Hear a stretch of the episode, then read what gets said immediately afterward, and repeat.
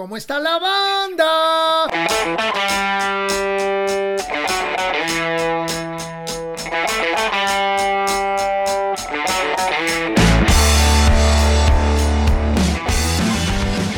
Bámbara, te traigo un pollo, bámbara por la mañana, bámbara, un ramo de flores, bámbara y una manzana, bámbara, ¿cómo está la banda? Bámbara, te traigo rumba, bámbara, ¿cómo está la banda? Bámbara, te traigo rumba, bámbara.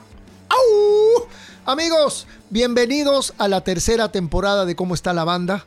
Ya nos aventamos un año de corrido y estamos abriendo hoy, lunes 31 de mayo, la tercera temporada, con un invitado y un gran amigo que aprecio mucho, que quiero mucho, con el que platicamos largo y tendido. Va a estar muy padre. Como pueden ver, ya cambiamos un poquito la decoración del estudio, metimos algunos pósters ahí de antaño. Aquí está este de, del ritmo peligroso cuando tocamos en Tláhuac, el Dangerous Rhythm, con el síndrome del punk. Imagínense, enero de 1984. Esto ya tiene su rato. Aquí está el póster de mis carnales, los plugs, donde sale Chalo Quintana, que en paz descanse, y lo puse un poco en honor a él, gran baterista de allá de, bueno, de Ciudad Juárez, pero creció en El Paso, Texas. En fin, cambiamos algunas cositas a ver si se dan cuenta y lo, y lo pueden checar. ¿Cómo han estado? Espero que bien, ya están regresando los conciertos, cosa que me da mucho gusto porque eso quiere decir que ya pronto nos vamos a ver. Gracias a todos nuestros suscriptores, gracias por apoyarnos, gracias por su solidaridad. Amigos, suscríbanse se trata de hacer una comunidad grande, síganse suscribiendo, apoyándonos, solamente tienes que hacer clic aquí abajo, ahorita es cuando y vámonos recio. Ya casi llegamos a los 7000 suscriptores, que es algo que también nos da mucho gusto, pero esta es la gran noticia de esta temporada. Vamos a lanzar, ya lanzamos, no vamos, ya lanzamos, acabamos de lanzar nuestro círculo VIP de amigos de ¿Cómo está la banda? Y es un proyecto increíble donde queremos formar una comunidad muy especial en la que todo el contenido esté creado en torno a ustedes, nuestros seguidores, nuestros fans. Podrás interactuar conmigo, chatear, hacerme preguntas, darme opiniones y recomendaciones. Además, habrá contenido exclusivo para nuestros miembros como episodios extras, streamings en vivo, live chats rifas y concursos y varias cosas más, obviamente, ¿no? Además daremos recetas de salsas, de platillos, de tragos, porque ya saben que la coctelería también es parte importante de cómo está la banda. Compartiremos historias, cuestiones personales de mi vida y de diferentes momentos y mucho contenido más. También te podrás enterar por, adelantado quiénes son nuestros próximos invitados, invitados y así tendrás la oportunidad de enviarnos preguntas para ellos. O sea, vas a saber de antemano quién es el invitado de esa semana o de la siguiente semana y nos vas, nos vas a poder, poder mandar tus preguntas para nuestros invitados. Además, en cada episodio vamos a escoger al fan de la semana. Éntrale al círculo VIP de amigos de cómo está la banda. Son solo unos cuantos varos, o sea, es una membresía mensual prácticamente regalada. Suscríbete hoy para que, te, para que puedas enviarnos tus preguntas para nuestro próximo invitado que vamos a entrevistar este próximo jueves y también para tener la oportunidad de ser el fan de la semana en el siguiente episodio. Así que ya saben amigos, no se me duerman, no se me hagan como que la Virgen les habla y éntrenle por favor a esta comunidad VIP de amigos de cómo está la banda. Estaremos en patreon.com. Aquí abajo podrán encontrar el link. ¿Ok? conéctense con nosotros. Quiero saludar a una banda que creo que son de la Ciudad de México, porque este chavo ya no me contestó, pero se llaman Los Lujo. Ellos supuestamente tocan un rock campechano y a mí la neta me gustaron muchísimo. Tienen tres videos ahí en su canal, en YouTube, los pueden buscar como Los Lujo.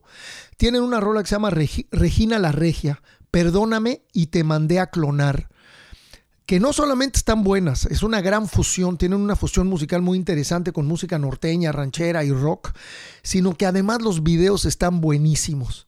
Así que amigos, les recomiendo y aprovecho para saludar a la banda Los Lujo. Y ahora sí nos vamos a unas oficialmente consideradas y bien ponderosas recomendaciones.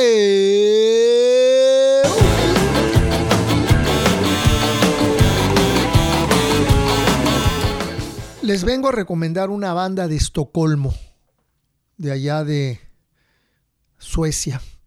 Se llaman Viagra Boys, así como lo escuchan. Esta banda a mí me la, Me la recomendó de hecho en vivo aquí en Cómo está la banda mi querido amigo Paco Buidobro pero no me había dado el tiempo de escucharlos y hace como dos, tres semanas empecé a escucharlos y la verdad me gustaron muchísimo. Es una banda reciente porque pues, se, se formaron en 2015 con miembros de diferentes bandas locales de allá de Estocolmo.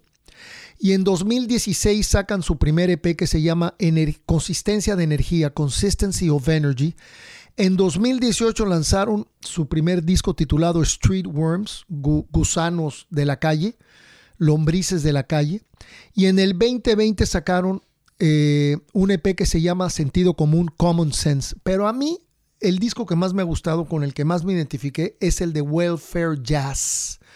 Ese disco es del 2021, es de este año, le hace como tres o cuatro meses y ha sido aclamado por la crítica europea. A mí me gustaron muchísimo, me parece una banda muy fresca. Eh, además de que son muy divertidos, con un buen sentido del humor, sin perder, sin perder la fuerza y la actitud punk, porque son bastante post-punks, ¿no? Con estos términos de ahora, de que todo lo que es punk, pues ahora es post-punk. Pues bueno, estos cuates son post-punk. Su cantante Sebastián Murphy, a ratos me recuerda a Mark Sandman, el cantante de, de Morphine. Y obviamente también hay como destellos de, de la música Diggy Pop y de The Hives. Acérquense a escuchar a Viagra Boys pienso que, les, va, les, va, les va a gustar esta onda. Y amigos, traigo un libro para los fans de Hueso Colorado de XTC. Este es el libro de Andy Partridge, el guitarrista, fundador y obviamente el compositor principal, porque no podemos olvidarnos que Colin Moulding, su bajista, también ha sido compositor de temas importantísimos de XTC, pero vaya, el líder de XTC es considerado Andy Partridge, ¿no? Entonces él se juntó con Todd Bernard, que era un cuate que colaboraba para la revista Modern Drummer, que la deben de conocer, es, es como la revista oficial de todos los bateristas, ¿no?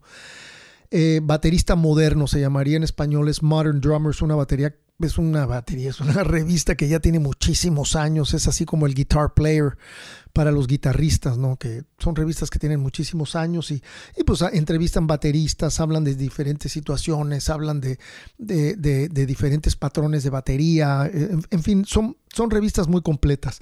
Y en este caso este cuate escribía para, para Modern Drummer y, supuestamente en Modern Drummer todos los meses puede haber un invitado que no necesariamente sea un baterista. Y resulta que este cuate de pronto estaba en un cóctel en, la presentación de no me acuerdo qué en Nueva York y se enteró que Andy Partridge iba a estar ahí y entonces este, aprovechó para invitarlo y hacerle una entrevista para sacarla en Modern Drummer, ¿no? En esta revista. Y resulta que Andy Partridge accedió y de ahí empezaron a desarrollar una amistad, porque este cuate pues es un tremendo admirador de, de Andy Partridge, ¿no? Y entonces cuando empezaron a hacer la página de MySpace de XTC, él se dedicó a ayudar a Andy Partridge y compañía a estructurar la página con contenido y todo. Y entonces sacaban cada semana un, como, como un blog, como una especie de comentario sobre una canción específica de XTC compuesta por Andy Partridge. En este caso lo estaba haciendo él directamente con Andy. Y entonces lo que hicieron a través de los años fue recopilar todos esos este, comentarios y blogs de MySpace e incluso hacer otras entrevistas. Y es un libro que incluye todas las canciones de Andy Partridge analizadas por él y comentadas por él. ¿Por qué el título? ¿Por qué de pronto la modulación a tal tono? Es un libro muy interesante y se llama Complicated Game, un juego complicado, como la canción del, de, del disco de Drums and Wires. Y, este, y se lo recomiendo, ¿no? Para los que admiren a, a XTC, que como saben, yo soy un gran admirador de XTC, los he seguido prácticamente desde su primer disco, cuando tenía yo como 20 años ya tienen tiempo de no grabar juntos, pero Andy Partridge por ahí siempre está sacando cosas extrañas en privado. Y este se los recomiendo muchísimo, se llama Complicated Game. Eh, adentro de las canciones de XTC, escrito por Todd Bernard y Andy Partridge. Eh, la editorial se llama Jawbone y es un libro del 2016. ¿Ok? Entonces, les recuerdo que las recomendaciones de hoy fueron la música de Viagra Boys, banda post-punk de Estocolmo, Suecia, y el libro de Juego Complicado, Complicated Game, de Andy Partridge y Todd Bernard. Gracias amigos por estarse suscribiendo y por apoyarnos en el podcast.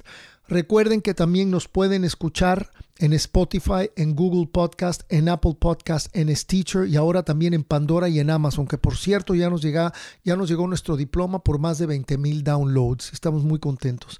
También me pueden buscar en Instagram. Recuerden que el post de Instagram siempre es diferente y también en Facebook y en Twitter. Y otra vez les recuerdo que el círculo VIP de amigos de cómo está la banda está ya actualizado, funcionando. Suscríbanse, apóyennos por favor y el link se los dejamos aquí abajo. Va a ser una etapa increíble en esta tercera temporada estar interactuando con ustedes y nos la vamos a pasar de poca madre, así que los espero. Y ahora, como siempre, me voy a aventar una mini biografía de nuestro querido invitado, que de hecho nos visita por segunda vez. Es el primer este, compañero musical que nos visita por segunda vez, pero ahora sí platicamos largo y tendido, porque la primera vez estuvo un poquito corta y nos queríamos sacar esa espina y les estoy hablando de, de mi querido amigo Sabo Romo, Salvador Romo. Eh, nació en la Ciudad de México, agarró la guitarra desde chavo y más tarde el bajo. Comenzó tocando con Ruido Blanco por ahí de 1980 una banda con una propuesta musical muy interesante y muy original. Después formó parte de Séptimo Aire, el grupo de Memo Briseño, y a la par tocaba con Taxi, el grupo donde cantaba nuestro querido Manolo Ortiz, que falleció hace unos meses. Años después creó junto con Saúl Hernández y Diego Herrera el grupo Caifanes. En 2015, junto con su amigo y manager Eliseo Reina, crean el exitoso proyecto del cual me siento muy orgulloso de, formar parte, que es el rock en tu idioma sinfónico, y durante la pandemia crearon el rock en tu idioma eléctrico. Ambos proyectos son un colectivo con diferentes integrantes de varias bandas de rock hispano. Este año, Sabo está celebrando su 40 aniversario como músico activo. No ha parado, como ustedes saben, ha colaborado con cualquier cantidad de proyectos. Así que amigo, Vámonos con la primera entrevista, la primera charla de esta tercera temporada con Sabo Romo en esto que se llama Entre Amigos y Vinilos.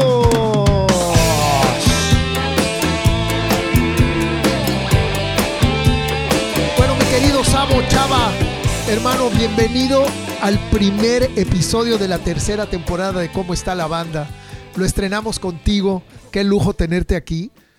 Pérfido, pues qué te digo, para mí es un verdadero placer yo sabía que esto iba a durar, por supuesto, pero ya ser parte de la tercera temporada me parece que habla muy bien de todo este trabajo maravilloso que has logrado hacer con el club, con Juan Pablo, pues con toda la gente que está ahí alrededor, pero sobre todo lo que platicábamos el otro día, mi querido Piro, que es que eh, ha sido muy afortunado, muy, muy afortunado todo tu tema de curaduría o su tema de curaduría, de buscar personajes que de pronto no, no están como muy vigentes así en el ojo público Ejemplo, el anterior con mi queridísimo, mi queridísimo y admiradísimo Armando Nava, que tiene además muchas historias que contar, ¿no? Y, que es una parte bien, bien importante del rock mexicano y del rock latinoamericano.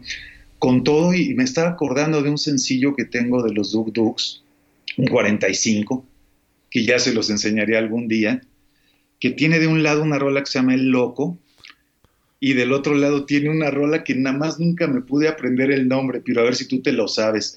No si yo, tú sé yo, yo allá, allá. O algo así. que yo decía, no, pues estos sí se fumaron hasta el bajo alfombra, ¿no? Pero bueno, pues está, pues bien chido, ¿no? La neta, bien chido. Bien, chido, bien chido. Me acuerdo de Loco, porque esa canción sonó bastante en la radio cuando estábamos chamacos. Me acuerdo del Loco. El lado B no tengo ni idea, porque no conozco además ese sencillo, pero Chava, qué bueno lo que dices, porque yo sí creo que parte del compromiso de este podcast no es nada más este, pues, estar escarbando en las raíces de nuestro rock, sino también traer este gente nueva y no, y no tener un solo estilo, ¿no? Sino estar trayendo diferentes representantes, intérpretes, compositores, cantantes. Lo que te decía en privado, mi Piro, que ahora aprovecho y te lo digo en público con los cientos de miles que nos están viendo seguramente, que es que es bien importante que toda esa información que has acumulado a lo largo de tantos años en tu cabezota, es increíble que salga de cultura en general, no hablo de rock en español, de rock anglo, hablo de cine latinoamericano, hablo de cine internacional, de libros, de escritores, de poemas, de, de, poesía cubana, de poesía latinoamericana, de un montón, y de lo mismo que escribes, ¿no? Que eso a mí me parece que es bien importante que, que mucha gente que no tenía ni idea que todo esto vive ahí en tu cabezota, pues salga, ¿no? Salga y que además ilustre, porque finalmente también, sin pretender educar a nadie, creo que tenemos un poco, un poco esta labor como de mostrar para ampliar, no para educar, no para hacer que las cosas se, encaminen por determinada sendero, simplemente para ampliar la posibilidad, ¿no? Y entonces cuando descubres, eh, pues descubres a los poetas cubanos, yo conservo desde luego con muchísimo cariño un libro de poetas cubanos que me regalaste hace algunos años, eh, eh, recién la partida de tu papi además, puta, con unas cosas verdaderamente increíbles, incluido el perra tenía una parra y parra tenía una perra, pero la perra de parra golpeaba a la parra de perra. Claro, decirlo a la velocidad de la luz como tú, pues creo que necesitaría uno estar... Lo digo en muy buena onda, necesitaría uno estar intoxicado, porque de otra manera no sé. Y pero pues es que me cae que no sale. No Gracias, Mi, chava. La neta, este, se reciben con mucho cariño tus palabras y pues sí, qué chido que se pudo convertir en una plataforma para poder eh, destapar todo esto que traemos adentro y poderlo compartir, ¿no? Sí, además de que, bueno, no cabe duda que tienes una colección de camisetas impresionante, güey. Sacas, unas camisetas increíbles y de diferentes conciertos que además coincidimos en, esa otra cosa, mi piro, que vamos a los shows y, tengo desde luego un pin que me regalaste de Todd Green y una camiseta que me regalaste de Costello de la penúltima gira que hizo antes de pandemia. Así eh, es muchas de estas cosas que, nosotros no es que le demos más valor que el público en general, pues al final somos público en general y somos parte de son, pero me parece que sí son cosas muy, muy significativas porque, porque son como un refrendo, ¿sabes? De todo esto que hemos compartido a lo largo de tantos años y eso me encanta. Así, eso me encanta. Además de que a ambos nos gusta la parafernalia rockera, ¿no? No, por supuesto. Luego si hay unas camisetas que hay que decirlo están bien pinchois, ¿no? Pero bueno, pues finalmente es lo que había. y luego pasan otras cosas que son bien chistosas, espero que te habrá pasado, que va saliendo de un, de un toquín de quien sea. Y, la mercancía que no es oficial, es decir, la mercancía pirata, traen unos diseños y traen unas Está mejor. Traen unas alucinantes, alucinantes. yo me acuerdo de los, la, vez que vino Public Image acá, acá a la Ciudad de México, el merchandise oficial estaba bien padre, pero el que vendían afuera, qué barbaridad. Saliendo del show de Paul Weller ahí en Los Ángeles, en el Pantages, no me acuerdo dónde fue que lo vi. El merchandise oficial, padrísimo y carísimo, pero el de afuera, así ya la camiseta de llévate dos por 15 dólares, eran una cosa que no podía ser. ¿no? Sí, eso es bien chido y pues bueno, no hay más que ver tu pared. ¿no? ¿Y cuándo, ¿cuándo viste a Paul Weller, Sabo? Lo vi hace... Fue la semana de la fortuna, Piro. Esa misma semana pude ver a Steely Dan y Elvis Costello juntos. Madres. En el, Hollywood Bowl. Increíble. Claro, hicieron una gira, una, una mini gira Sí, sí, sí, me acuerdo de eso. Fue la última gira que hizo Walter Becker, de hecho. Estamos hablando como seis o siete años, yo creo, seis O siete años, exactamente. Y esa misma semana acababa de salir, eh, ay, ¿cómo se llama? No me acuerdo cómo se llama el álbum de, de Weller y estaba de gira, de gira en, pues en América, en Estados Unidos, porque por supuesto a México, Centro, Sudamérica, pues ni de broma, ni a Canadá, ¿no? Hizo algunas fechas en Estados Unidos y tuvo una sensación bien loca, pero porque yo pensando que iba a estar soldado del asunto, yo, estaba, yo temblaba de la posibilidad de ver a Paul Weller.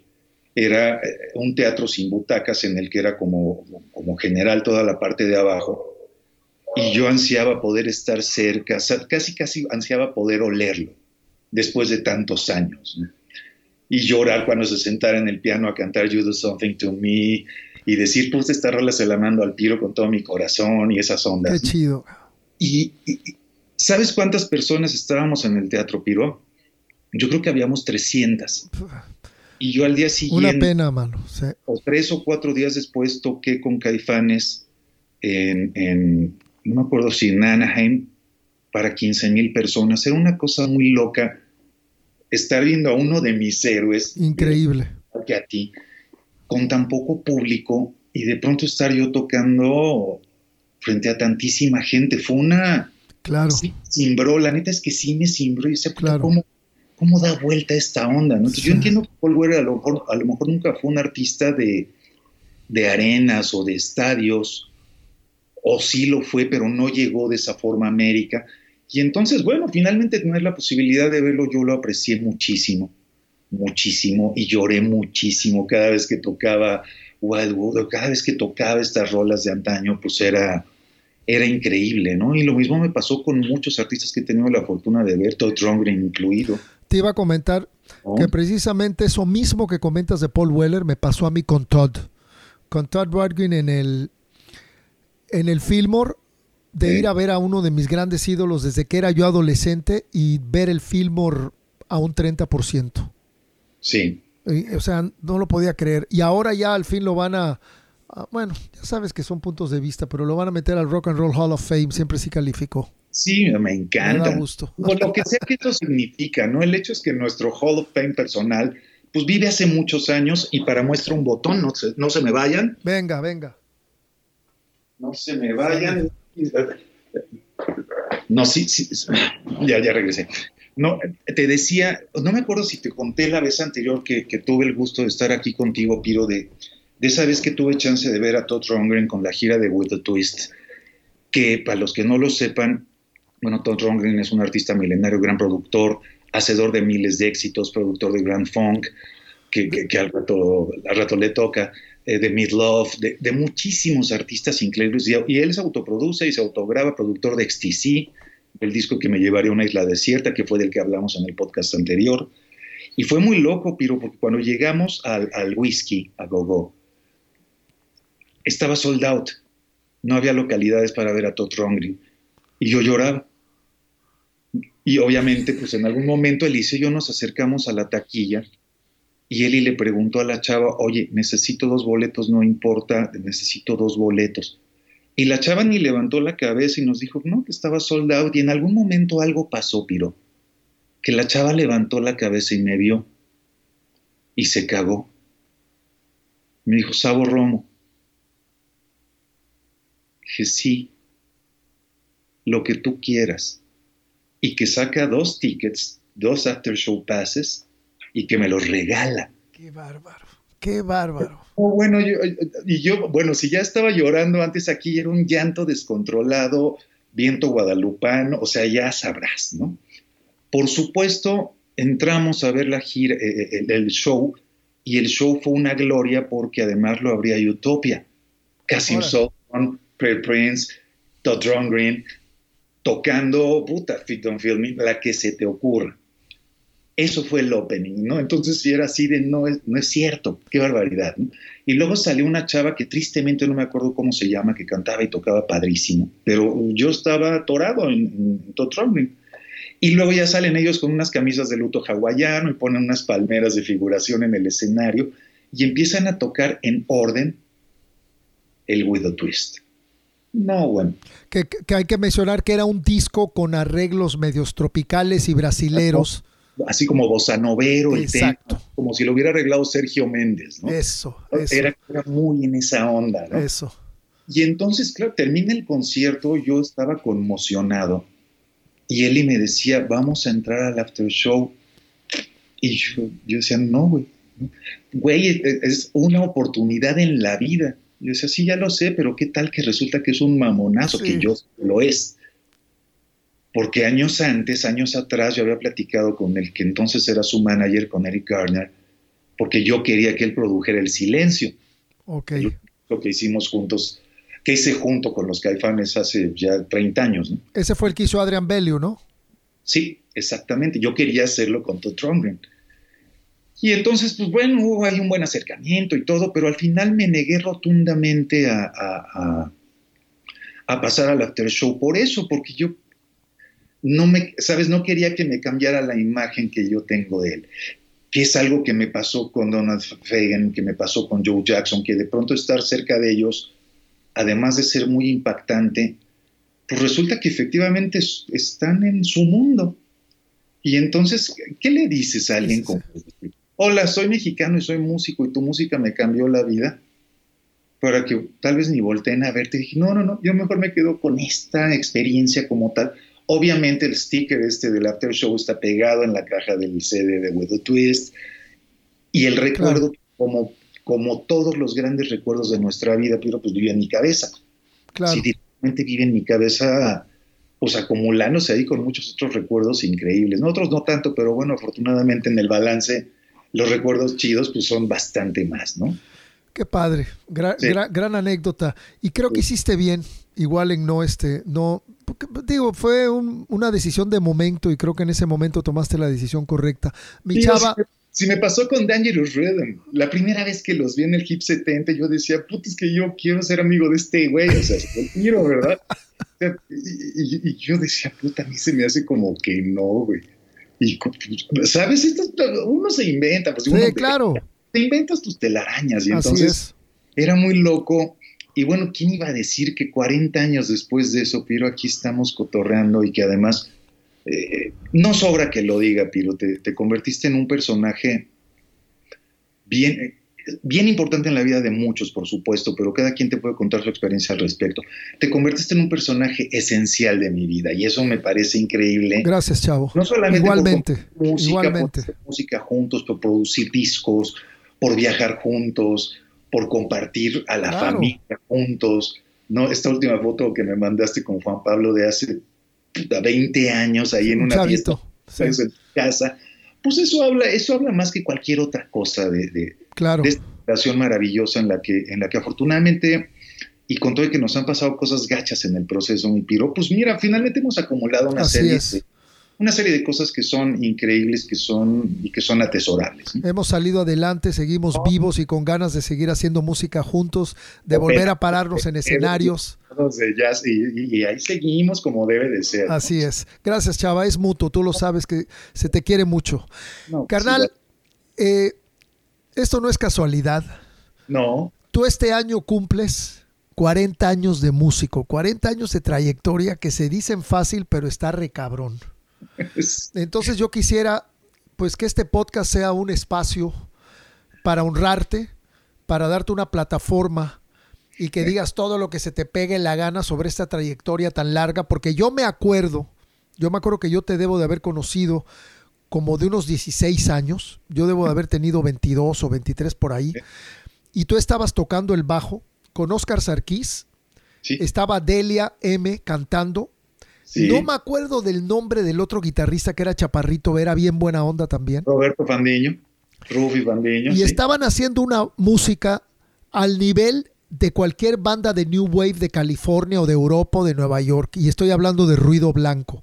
Esa fue tu primera banda, Chava. Esa fue tu primera banda donde tú empiezas como a explayarte, a crear, porque ya después te vas con Memo Briseño, después te vas con Taxi, luego te ves a Caifanes, pero siempre viviste una vida sumamente activa.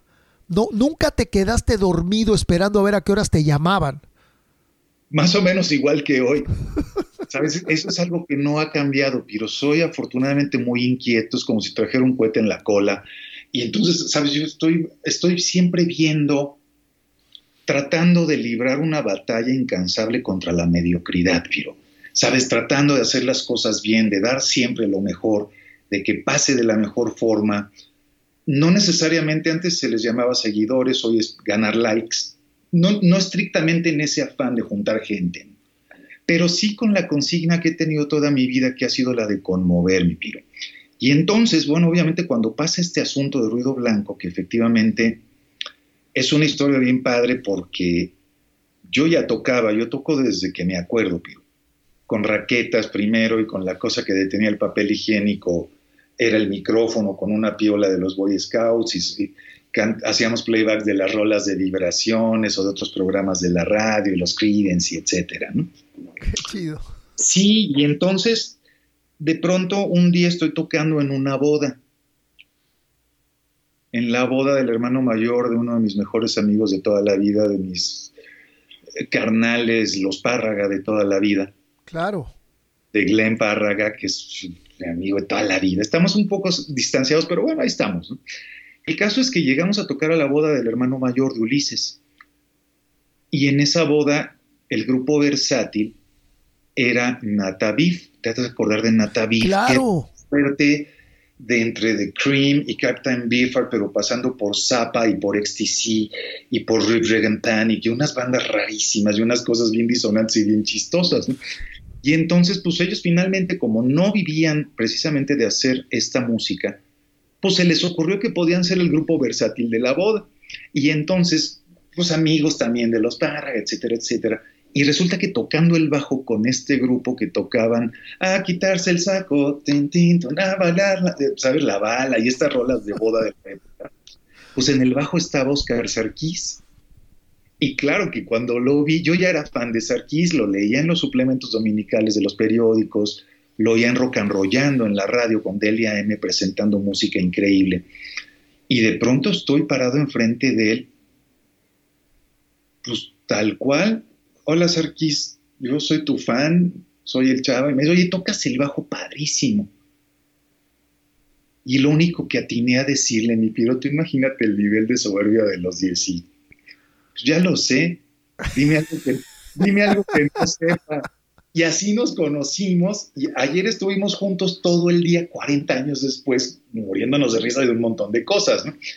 Y entonces, pues bueno, todo esto para que a las dos semanas de eso, me hablara Oscar Sarkis y me invitara a formar parte de Ruido Blanco, que era este proyecto que estaba haciendo con Delia Martínez, con Roberto Fandiño, con Andrés Núñez, baterista eh, tristemente fallecido hace unos años. Cierto, recuerdo. Eran como las cenizas de Natavif, pero ahora con una cantante y ahora con, con, con subversiones de un montón de clásicos del rock and roll, también disfrazados que nadie los reconocía, ¿no?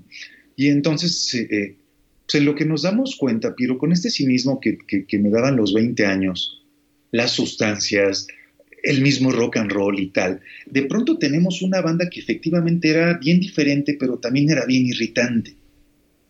O sea, teníamos siete fans y estaban en todas las tocadas, esos siete fans, pero de pronto tocábamos con Daniel Rhythm en las fiestas del Chucho Perros en satélite, o tocábamos en el Ágora, con, alternando con la caja de Pandora, o tocábamos en la Casa de Cultura de Tlalpan alternando con Jaime López. Y nos iba bien, por lo menos no nos bajaban a naranjazos, ¿no? Entonces yo creo que eso ya era ganancia. Porque evidentemente, pues el público iba, en este caso, a verlos a ustedes o a ver a, la Caja de Pandora y no a ver una banda de pachecos que tocaban un rock and roll bien irritante.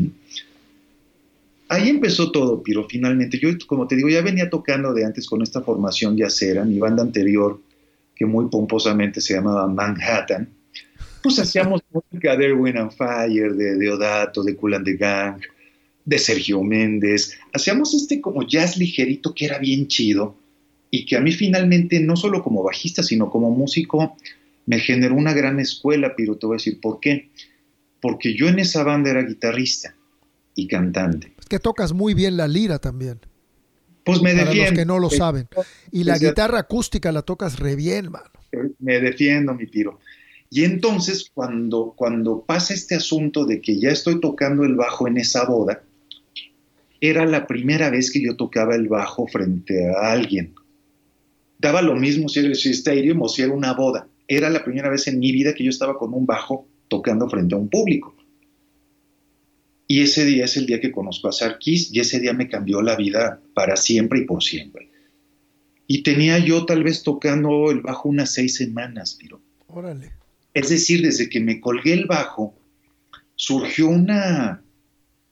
surgió una conexión que al día de hoy tampoco hago mucho esfuerzo por entenderla, pero no la puedo explicar.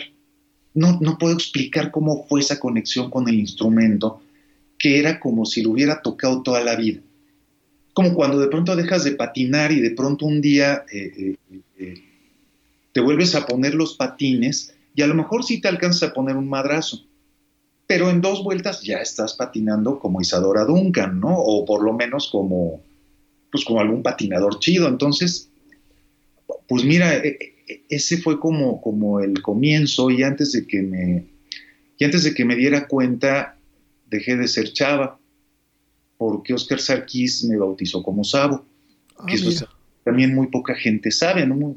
mucha gente supone que así me decían de niño en mi casa, y no, yo era chavo, era Romo, ¿No ves que el apodo de la secundaria te persigue toda tu vida? Bueno, yo al día de hoy voy caminando por la calle y de pronto me gritan Romo y es algún compa ahí de las múltiples secundarias por las que transcurrí, ¿no? Y entonces, pues bueno, pasé a ser sabo y pasamos a, a, tener ahí como este contacto que era bien chido, porque además no solamente Oscar Sarkis se convierte en uno de mis mentores y en uno de mis mejores amigos, pero Oscar Sarkis te conocía a ti, conocía a Briseño, conocía a Ricardo Ochoa, conocía a toda la gente que yo quería conocer, a toda la gente, y te lo digo creo que por primera vez en la vida públicamente, a toda la gente que yo quería que me viera tocar, que me oyera tocar, para ver qué posibilidades había de pronto, ¿sabes? Como de, como de enganchar o claro. ¿no? O sea, ¿sabes? La primera vez que me vieron tocar los iconoclastas, Víctor Valdovinos, Noemí, Ricardo Flores, esta banda increíble, y que me, me, invitan a que me acerque, yo decía de plan, oye, bueno, los iconoclastas, para los que no lo sepan, una banda de, como de jazz progresivo, de, de principio de los 80, alucinante, con una mujer bajista, Noemí, que además tocaba con un bajo de estos, un Reaper, de estos Gibson, que son como como inconmensurables de tamaño, Noemí, una chava más bien bajita, con un bajo más grande que ella y que tocaba espectacular. Víctor Valdovinos, un baterista espectacular. Totalmente. El Ricardo Moreno. Gran banda. Es una banda increíble. Y entonces ellos me acercan a los MCC, otra gran banda, ¿no? Y Marito Rivas, y a Enrique Quesadas, y a Humberto Álvarez, y, a, toda una, a toda una banda, a toda una banda ahí como, como bien chida que, que, yo, como te digo, pero tenía mucho interés en que me, tenía mucho interés en que me, escucharan tocar. ¿Para qué? Para entrar al circuito, ¿sabes? Yo, no sabía que este circuito era o no era, no sabía si estaba o no estaba. Saludos a Max. El Max aquí anda haciendo de las suyas. Es que, le traje un caracol. Me trajo un caracol, mi niño. Gracias, Max. Salúdame a tus papás. Ah, mira, buenísimo. Ponlo en, el, en el arbolito, corazón. Gracias. Aquí te va el caracolito. No te lo vas a comer. Aquí está el caracolito y aquí está el Y entonces iba por el balón y me metí y lo cogí con la mano. Pero no te lo vais a comer, cabrón. Mi niño, es que te digo, ¿no? Y entonces, bueno, era, era, era, mi, era mi idea esa, Piro. Acercarme, era como ir al HIP 70. Yo cuando empezaba a ir al HIP 70, yo no conocía a nadie de ahí pero a base de ir, pues me hice muy buen carnal del Peli, del hermano de Armando. Claro. Desde luego de Armando. Que en paz descansa, el Peli. Sí, ¿te acuerdas del Max, de este guitarrista chaparrito que tocaba con ellos? Y, el, y, Merino o Marino, estaba también. Marino. Marino, esa banda. Y entonces de pronto un día ya llego ahí a tocar con Taxi, con el Manolo Ortiz, que también tristemente ya se nos adelantó que dicho sea de paso, creo que es uno de los mejores cantantes de rock and roll que he escuchado en mi vida.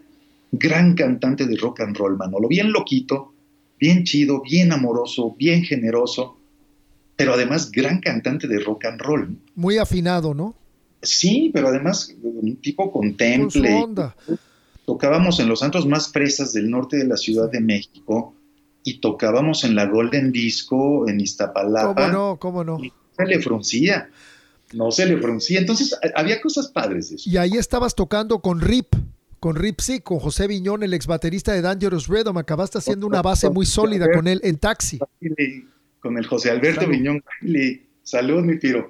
Sí, efectivamente, pues tú imagínate, Piro, que de pronto todos estos como microsueños que, que tenía yo de niño, yo sabía de Avándaro y sabía del Pisan Love y de pronto ya estoy tocando con Ricardo, ¿no? Y de pronto pues sabía de Guillermo Briseño porque lo veía en Musicalísimo, que era un programa que tenía en Imevisión muchísimo antes de que transmutaran a lo que son ahora.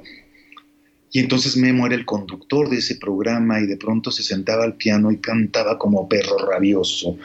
Y la Eve Rosell y, el, y el viaje al espacio visceral. Y entonces cuando no, es como a resquina se te están petrificando los jinetes. Y yo decía, oye, ¿a quién se le ocurre eso? Pues a diseño. Y en lo que me doy cuenta, ya soy parte de eso, Piro. Ya llego de pronto a la tocada ya estoy palomeando con ustedes y ya palomeo cuando esta transición al, ritmo peligroso. Y ya estoy palomeando con Wizard y el Greñas, otro que se nos fue el Wizard, ¿verdad? El Arturo Wizard, qué bárbaro también, mano. Sí, el año pasado, y Tavo Resorte y el Charlie Montana, mejor ni le contamos, no, mano. No, ni moverle en una banda importante con los que, mira, pero creo que tuvimos la fortuna de compartir muchas cosas, muchos escenarios, muchos buenos toquines, otros no tan buenos, pero compartíamos muchas historias de amor que eso a mí siempre me ha parecido excepcional. Sí, nos poníamos bien guapos, como no, y de hecho, pero claro, pues si no pediste, ¿no? no todos guapísimos, ¿no? pero de pronto... Bien peinaditos. Ah, no, bañados y peinados, como debe de ser. Pero en todo ese tiro, pues obviamente pasaban muchas cosas que, que, que, te acercaban a mucha gente y entonces la cercanía con los botellos, con los tres, con Paco, Sergio y Armando, o Armando, otro que, otro que eh, se, Mira, se. Eh, y de pronto venían a tocar las bandas tapatías ya en la época del satélite Rocks, que era un lugarzazo que había Qué en buen lugar, estado, que era, Qué buen lugar. era un sueño. Ese y todo ese circuito, ¿no? El, el Skiros, el Stekios, el High Tower. El todos High esos- Tower y toda esa época en general, Sabo, es muy bonita. Esa, esa etapa de mediados de los 80. Sí, sí. Y entonces, claro, pues venía, empezaron a venir los rostros ocultos y entonces en lo que me daba cuenta, pues ya estaba yo palomeando con ellos. Y luego se aventaron una temporada larguísima los rostros y los Duk Duks. Entonces yo me acuerdo perfecto que llegaba y yo trataba de hacerme presente y de pronto me veía Armando Nava o el Quique Nava o, o el Gallito Esparza, que en esa época era el, baje- el bajero que estaba con ellos. ¿Qué memoria tienes, carnal? Qué Y bárbaro. me, y me invitaban a tocar. ¿Y sabes qué tocábamos, mi tiro? Yo quería tocar El Loco, a Go Go, pues quería tocar rolas de los Duk Duks, ¿no? Pero como estaban ahí medio, medio haciendo show, ves que los Duk Duks arrancan como muy buenos, vamos a decirlo así, como muy buenos imitadores de los Beatles, haciendo los musicales de los 70 y toda esta onda. Bueno, oír a los Duk Duks en esa época de mediados de los 80, tocando Rush, o tocando Fogat, o tocando estas cosas, increíblemente. Entonces yo me subía con ellos a tocar Rush, y tocábamos Moving Pictures, y tocábamos eso. Porque Esa no me ya la sabía. Qué, qué chido, Sabo. esos, pues sí. Entonces, ¿qué quieres que te diga? Pues desde entonces nos hacemos bien cuates los Nava, con el gallito Esparza, pues con toda la, con los rostros ocultos, por supuesto que en esa época ni siquiera se llamaban rostros ocultos, se llamaban clips. Ah, o todavía Sí. mucho. Antes de, de Montana todavía, porque después de Clips fueron Montana y luego Rostros. Pre con rock, Ahora, no estás hablando de. Sí, sí, sí. el 83, por Sí. ahí, 84 a lo más. 84 por ahí. Entonces, pues era bien chido mi piro, porque eh, no es que ahora no sea chido, pero sabes que antes había, tengo que decirlo, creo que todos lo hacíamos menos a la mamada. Sabes, como que, como que sí había una, había una, Una camaradería. una conciencia gremial, vamos a Órale, llamar. Así pasó. Está bueno. pero una conciencia gremial y entonces te acordarás que en algún momento a los neón se metieron a robar a casa de la abuela de Pinocho, que era donde ensayaban. Obviamente Pinocho se quedó sin bajo. Tocó mucho tiempo con un bajo mío y entonces no tenían micrófono. Yo tenía un SM58 y pues se los presté y luego ese mismo micrófono se lo presté a la maldita, pero luego si no traíamos cables, pues el tejón me prestaba los cables del armatoste ese de órgano que tocaba y, el día que llegaron por primera, vez a tocar juntos el pony y el sax, o el sax, mi querido sax, ¿no? Que compartimos en el estudio y en el disco de 40 aniversario del Y estuvimos juntos en el Metropolitan. Sí. ¿Te acuerdas? El primer día que tocaron ellos dos con la maldita vecina, todavía no estaba ni Aldo con la maldita, todavía estaba con.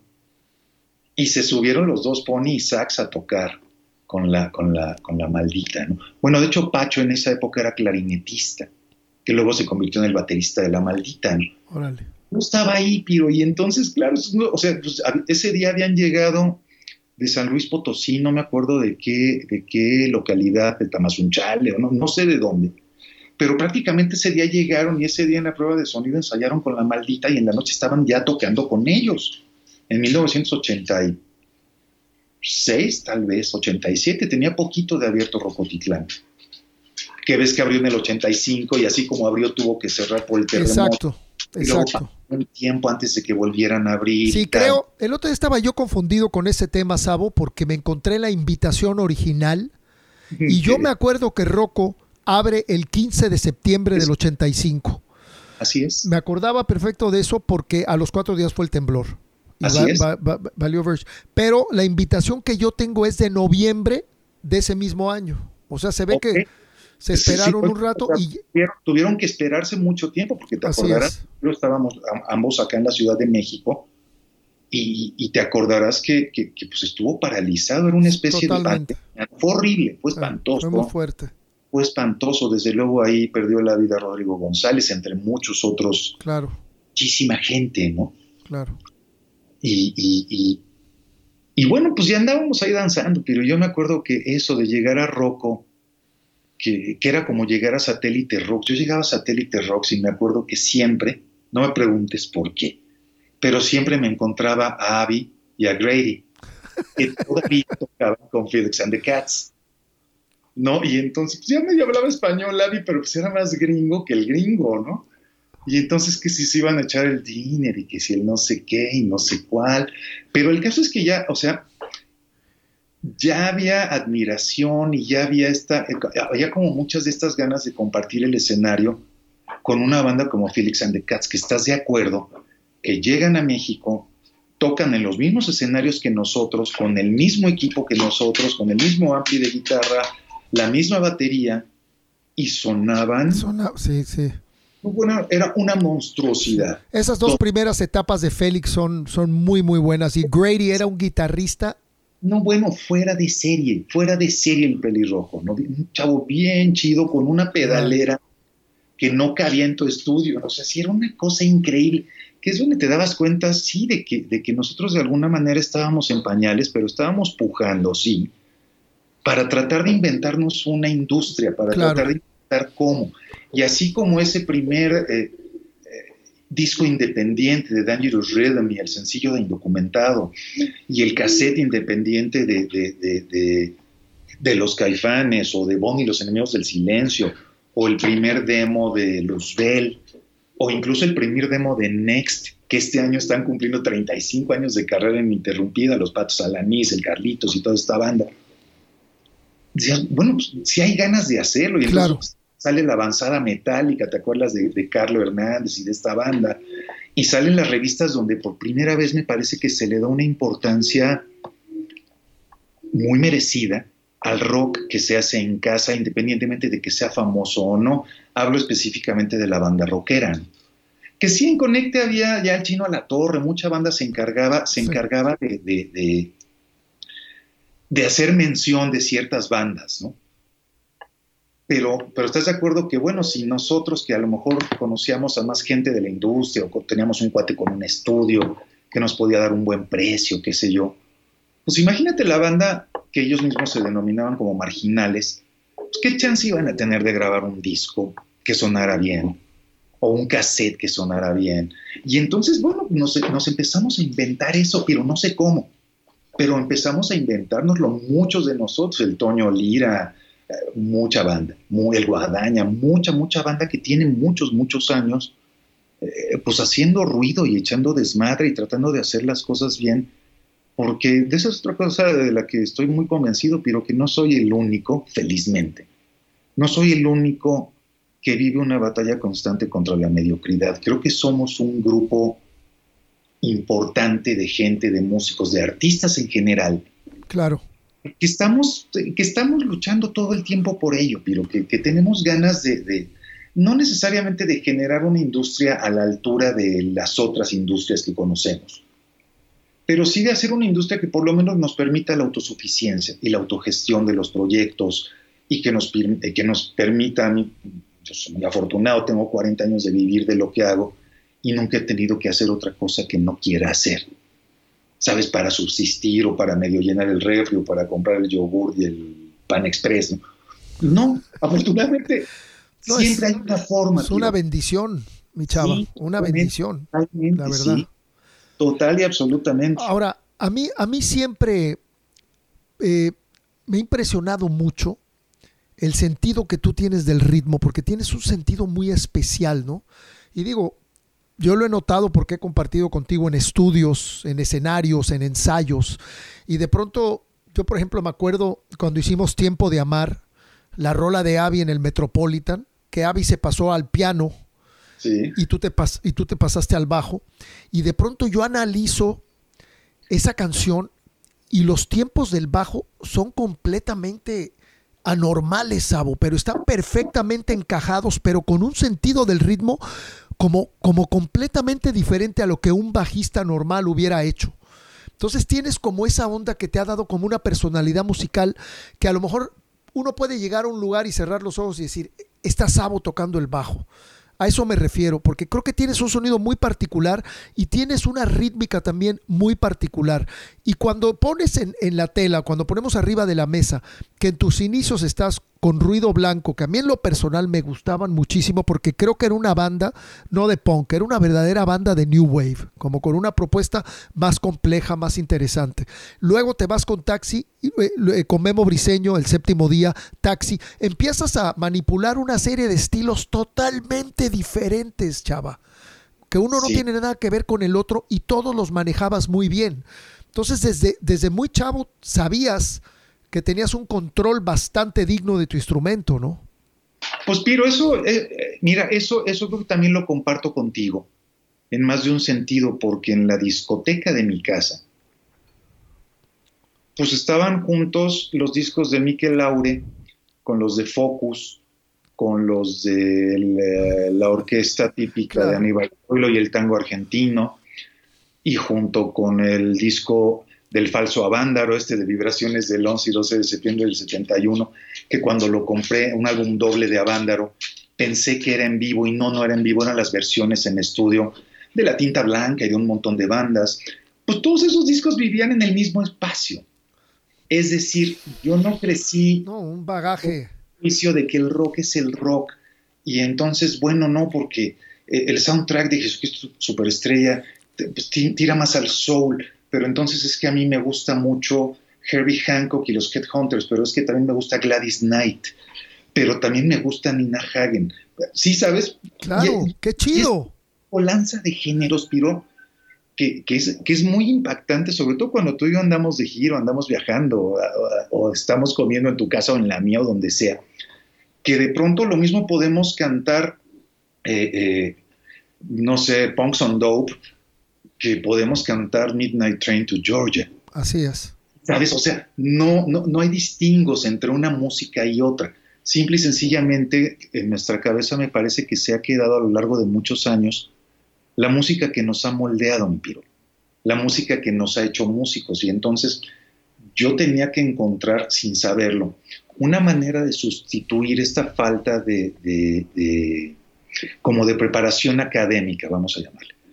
Yo diría mi papá, soy músico de chiflido, ¿no? Ese concepto de mi papá me encanta. No, y entonces, ¿por qué? Pues porque yo iba a la escuela de música, porque mi papá me inscribió en la Escuela Nacional de Música, pero pues a mí me daba una hueva mortal, horrenda. No estoy diciendo que no lo hagan quienes tengan la posibilidad de hacerlo, explórenlo y decidan. Yo lo exploré y decidí que eso no era para mí, pero lo que sí era para mí era el maestro de teoría de esas clases, que era Héctor Alcázar. A lo mejor el nombre no te suena, pero el nombre de su banda sí, y él tenía una banda en esa época, te hablo de mediados de la década del 70, que se llamaba Talón San Cosme. Lo recuerdo a lo lejos, claro que sí, claro que sí, como de rock urbano, ¿no?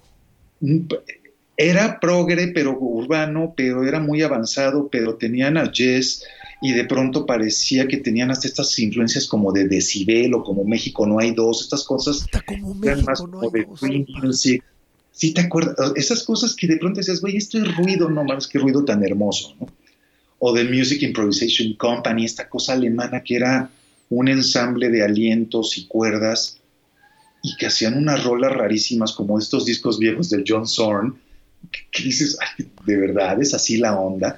Bueno, pues eso, eso sí me interesaba, la teoría y el EA y o EA y el pa, pa, pa, pa, pa, pa, pa no me interesaba porque además en esa época, Piro, descubro algo que yo no sabía cómo se llamaba entonces, pero que es que tenía esta capacidad de retener la música, como de, absorberla y de ser capaz de reproducirla en el tono correcto. Ya luego me entero, me entero primero que se llama Perfect Pitch, porque salían muchos artículos de eso en las revistas gringas, y luego pues aquí ya le pusieron el oído absoluto, ¿no?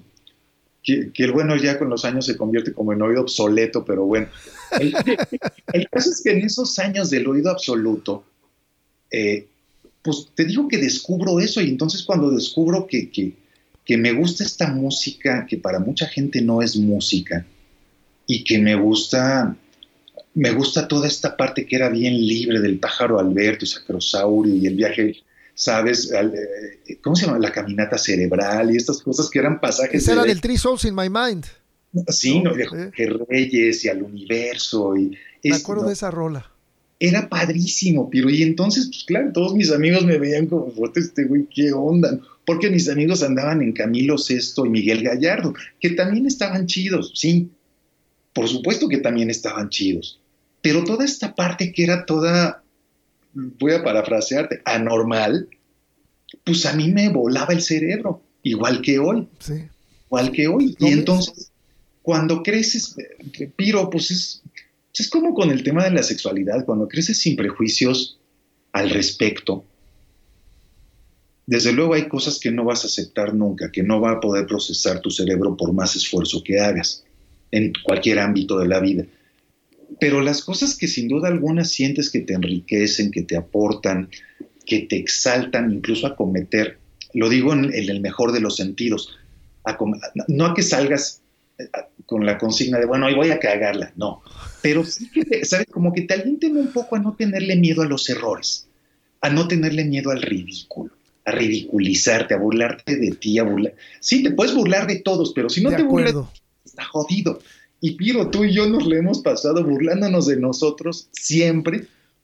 Y luego, pues ya nos juntamos y bueno, agárrense porque ya llegamos, ¿no? Entonces, toda esa parte es bien chida porque sin duda alguna te hace, te hace crecer sin prejuicios. Y en este caso, en lo que nos atañe, Piro, que es la música y que es lo que nos ha unido tantos años y lo que ha hecho que florezcan amores y cosas bien padres. Pues mira, yo creo que la música sin prejuicios es lo mejor que hay. Es como este tema del de la eh, música urbana o del reggaetón. Yo digo, mira, finalmente detrás de todo hay un trabajo. Puede gustarnos o no, pero hay un trabajo, hay una investigación, hay alguien programando, hay alguien procurando que suene bien, hay algo procurando que el cantante no esté tan culé, que no esté tan desafinado, qué sé yo. Y de pronto si le escarbas un poquito, te encuentras por ahí con un par de cosas que verdaderamente están bien, chidas, sí que las hay sí que las hay. Sí. Pero cuando ya perdiste en el camino la vocación antropológica y entonces te tragas el primer sencillo de, no sé, de J Balvin, digo, no, pues no. Pero luego le hurgas y descubres el penúltimo sencillo de J Balvin con Justin Bieber y qué barbaridad, qué rola. Hay algo. Sí, claro. Yo, yo, para mí lo, lo, lo, único que a mí de verdad me molesta con el reggaetón, pero estoy totalmente de acuerdo contigo, que nunca te debes de cerrar un género, porque hay cosas rescatables. es. la monotonía. Sí. Eso es lo que más me saca de onda, ¿no? Este parecido a este sonsonete, a el estar hablando de lo mismo. Sí. Pero te entiendo perfectamente. Realmente me tocó bailotear en las discotecas en la segunda mitad de la década del 70 era yo el rey de la pista con mi hermana Lula y el grupo de amigos y nos gustaba ir a las discotecas, íbamos al Hermanos Club en Acapulco y a Ledón. O sea, todas, eh, al, disco láser del centro de convenciones, nos gustaba mucho ir a bailar, porque íbamos a bailar. Y entonces era alucinante, Piro, porque toda la música que oías durante toda la noche era música en 120 beats por minuto, prácticamente toda. Sí. Pero la variedad de arreglos, de cantantes, de buenos cantantes. O sea, no es lo mismo Donna Summer con Giorgio Moroder que Donna Summer con sus otros productores. Pero es alucinante, ambas facetas son alucinantes.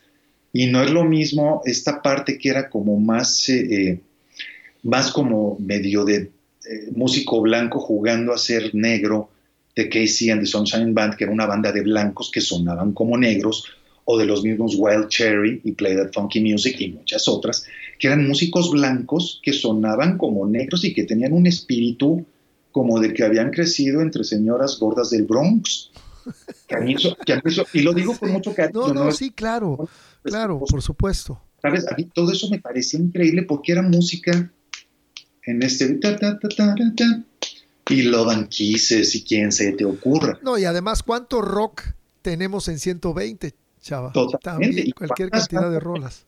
En eso, incluso uno de los primeros sencillos de Blondie, pues era como una reminiscencia de música disco. ¿No? ¿Cómo se llama esta Sí, este, ¿Eh? Heart of Glass. Corazón de cristal, ¿no? Corazón de vidrio. Bueno, pues eh, venía de ahí, directamente venía de ahí, y, muchas bandas de New Wave tomaban elementos de ahí. Incluso toda esta primera parte de Style Council de nuestro querido y admirado Paul Weller, así de, ¿cómo se llama esta? Shout to the top. Es como medio soully, pero tiene una cosa disco y sonaba en las discotecas y eso era increíble, pero hace poco, hace poco recomendamos al Stout Council aquí en cómo está la banda y, y, también hay un documental, ¿eh? hay un documental que salió el año pasado que anda circulando por ahí. Ya lo vi, está Pat, ¿ya lo viste? Buenísimo. Sí. One Hot Summer, un verano caliente. Luego también lo vamos a recomendar aquí en cómo está la banda. Buenísimo. Sí, no, no, es que, es que además, Sabo, yo sí creo que este que tú eres un verdadero melómano y eres un y tienes un, un, gran conocimiento musical porque igual sabes de música italiana como conoces toda la, escuela y la evolución del tango argentino, y he hablado contigo de Antonio Carlos Jobim y, de Ayrton Moreira y de todo el movimiento brasileiro de música, de samba, de todo eso, Astrud Gilbert, eh, Jao Gilberto, toda esa gente, porque si es increíble de verdad, este, no sé, el conocimiento que tienes que va más allá nada más de conocerlo por afuerita, como que has penetrado y has investigado pero ¿cuántas veces te ha pasado, cuántas veces no le ha pasado a mucha de la banda que nos está viendo y escuchando ahora, que hoy es una rola? Eso lo sabes que curiosamente eso lo platicaba el otro día con Sarkis. Yo obviamente de niño no era bilingüe, hablaba español, a duras no, sí era bilingüe, pero hablaba español y pues lenguajeñero. ¿no? no era trilingüe como ahora que hablo español, lenguajeñero y un poco de inglés y un poco de otros idiomas. Pero entonces era bien chido, Piro, porque yo oía a los Kings, oía The Who, oía toda esta invasión británica que me marcó para siempre también. Y, y obviamente mis tías, que no eran bilingües entonces y que se morirán sin ser bilingües porque no les importó jamás hablar otro idioma, me decían, ay gordo, igual te está inventando la madre y tú ni te enteras. Y yo, ¿sabes qué pensaba? Decía, puta, miéntenmela más qué chido me mientan la madre los Kings y yo really got y estas cosas, ¿no?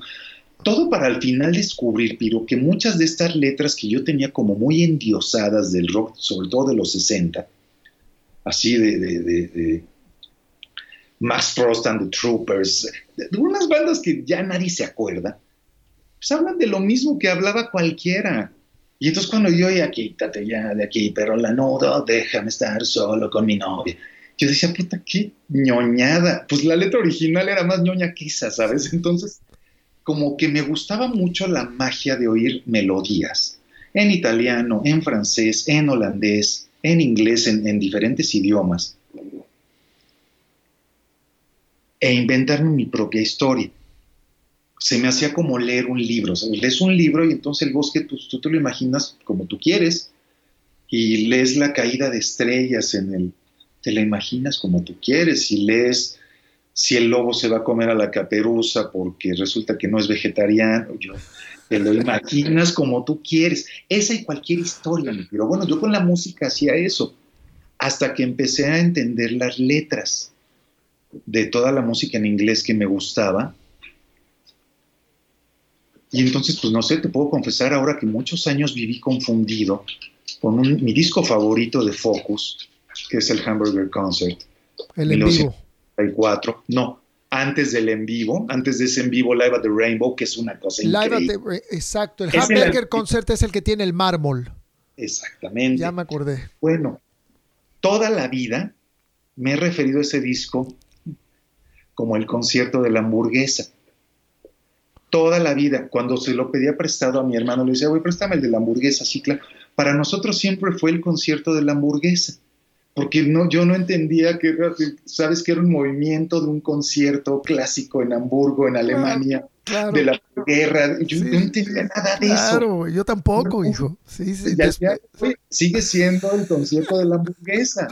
Punto y se acabó, ¿no? Sí. Entonces, muy loco, porque luego empiezo, bueno, y obviamente cuando empezaba a tirolear el Tix Van el derío, el derío, el derío, y que era una locura, y tocaba la flauta, y tocaba el Hammond. Qué bárbaro a la altura de Keith Emerson, a la altura del mismísimo Mark Farner, que es un más monstruo de estas cosas, pues obviamente yo alucinaba, pero para luego descubrir que muchas de estas letras, pues sí, efectivamente eran, no ñoñas, no, no las quiero como, sabes, denostar, ni quiero hacer que parezca eh, eh, como poesía barata, no, pero eran, eh, no tenían como tanta profundidad, y, o, esto que muchos entendemos por la profundidad.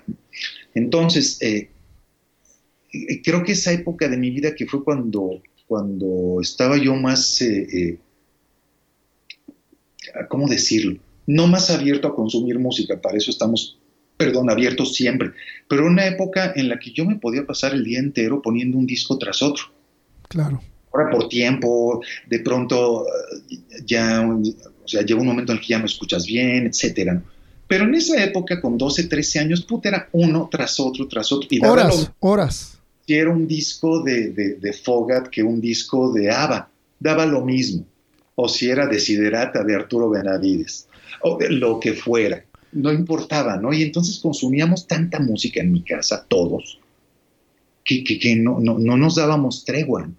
Y obviamente, pues cuando tienes las orejas frescas, cuando no tienes el prejuicio que podían tener tal vez en casa de algunos de mis amigos, donde estabas comiendo en el comedor donde llamaban a la servidumbre con campanita, pero de pronto decías, no, yo voy por el, vaso, no pasa Claro. Y entraba a la cocina y las muchachas estaban oyendo. Eh,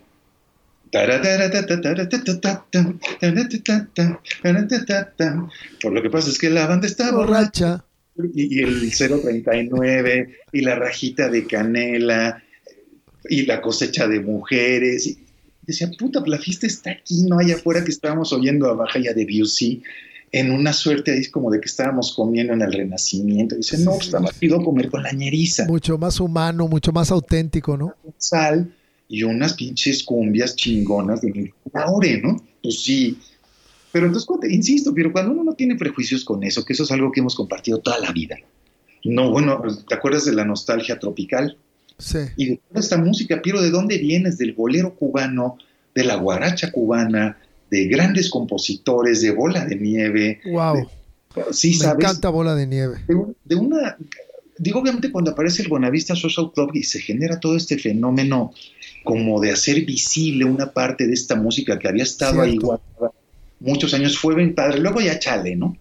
Que ya básicamente pues a cualquiera que, que hablara como, como si hubieran descubierto el, hilo negro de una música que existía desde hacía décadas, ¿no? Décadas, sí. décadas. Ahora, Sabo, no, no puedo dejar de externarte porque igual ya lo sabes y acá toda la banda, hijo mano, mi admiración por Focus.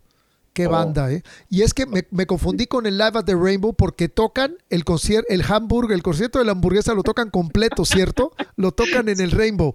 Y otra, otro disco que me encantó, que fue el primero que tuve porque el Hocus Pocus era el segundo, ese, ese me lo compré después. El tercero, el Focus 3, que trae una rola instrumental preciosa, bueno, casi todo en instrumental, que se llamaba Silvia, como mi mamá que la tocan increíble en el, en el Rainbow. Sí, Jan Ackerman, qué guitarrista, qué guitarrista. Chris Van Leer, Chris Bott, sí, no, Es que, o sea, si te sabes el nombre del bajista de la banda, si eres fan. Berry Witter. yes. Jan Ackerman. And on the keyboards, Pierre van der Linde es increíble todo eso. Eran cuarteto, ¿verdad? Si no me equivoco. ¿Cómo no te vas a volver loco? Pero con un multiinstrumentista como Tix Van Leer, órgano, canta, tirolea, toca flauta, eh, compone, toca el piano. Sí, no, o sí, muy perro. Jan Ackerman, que bueno, mi queridísimo y admiradísimo Gustavo Cerati no se cansaba de reconocer a Jan Ackerman como uno de los guitarristas que más lo habían influido en su manera de tocar y con la rítmica. Qué bien mucha gente desgraciadamente no tenía, y creo que al día de hoy no tiene idea de quién es Jan Ackerman. Búsquenlo, búsquenlo sin miedo al éxito. Es uno de los mejores guitarristas de la historia del rock and roll. Así es. Miembro fundador de Focus. Miembro fundador de Focus, banda increíble, efectivamente. Y Silvia, ¿no tocaste alguna vez Silvia en la guitarra? No. Ah, sí, sí, sí, sí. Claro, de chamacos, ¿no? Y se acaba el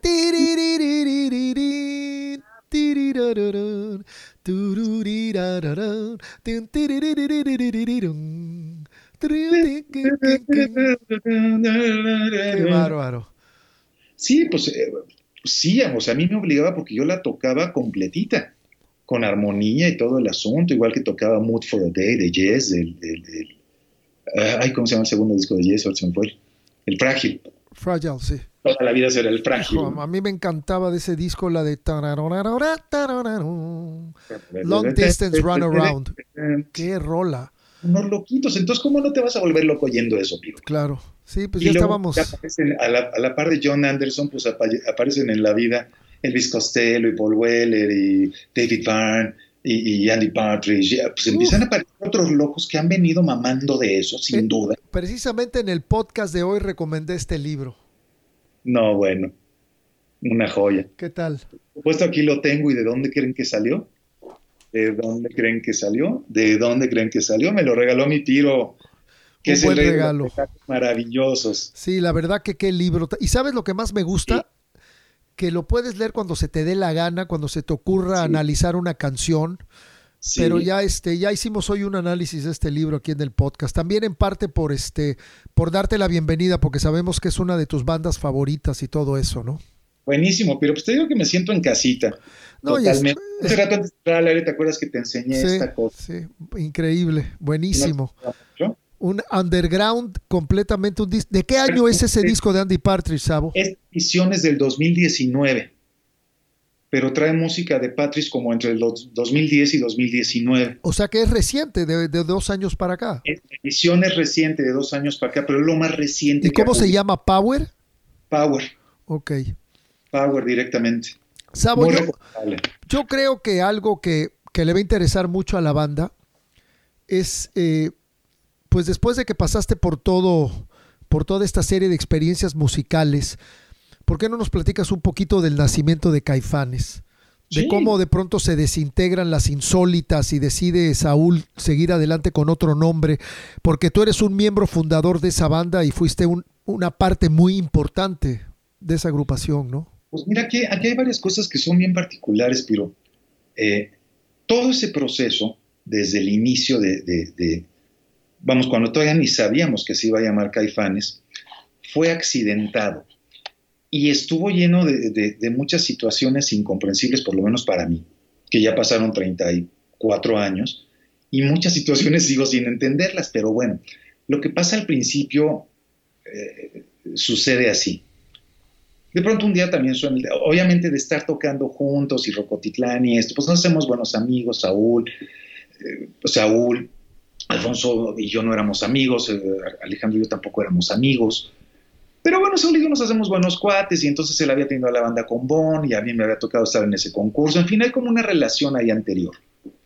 Y de pronto, uno de esos días, puso en el teléfono y era, y era Saúl que me estaba hablando porque Diego le había dado mi teléfono, porque yo le había dado mi teléfono a Diego, porque habíamos coincidido en el estudio de grabación, Diego y yo, grabando un disco que si se lo encuentran, escúchenlo por favor, que es una joya, que se llama Azul con leche, del maestro Gerardo Batis, pianista y tocador. Gran pianista y arreglista. Es alucinante el Batis, ¿no?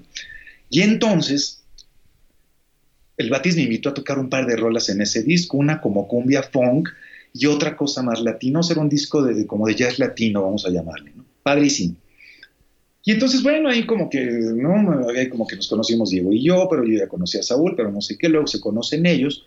Y cuando empiezan con este proceso de los caifanes, posiblemente ya se llamaba los caifanes, con el los, y se dieron un poco a la tarea de, de encontrar a alguien que los produjera o alguien que los apoyara para hacer una maqueta, porque tenían toda la intención de irse a triunfar a España porque el rock en México pues no servía y no funcionaba, y si no, ya sabes, si no cantabas en inglés no te tocaban, en fin, es historia que hemos vivido muchos años. Entonces se les cruza en el camino a alguien grandemente conocido de ambos, que se llama Jaime el oso pavón, ¿no? que muchas historias de muchísimos años con el oso pavón. Y entonces el oso se convierte en el manager de ellos dos de alguna forma y entonces los acerca y de pronto aparece en la jugada eh, Juan Manuel Aceves, ingeniero y productor. Muy bueno. Que nos lleva al estudio, hijo del maestro Gilberto Aceves Navarro, entre otras cosas, que fue quien nos, fue quien nos pintó y nos regaló el perro que engalana la portada del primer disco de Caifanes. Es, un, es una obra de, de don Gilberto Aceves Navarro. Ok. Y entonces, pues en lo que nos damos cuenta, se consiguen unos días en un estudio de grabación acá en la Colonia del Valle, en el sur de la Ciudad de México. Y me habla Saúl para invitarme. Y yo decía, órale, pues qué chido, ¿no? Y entonces cuando le pregunto,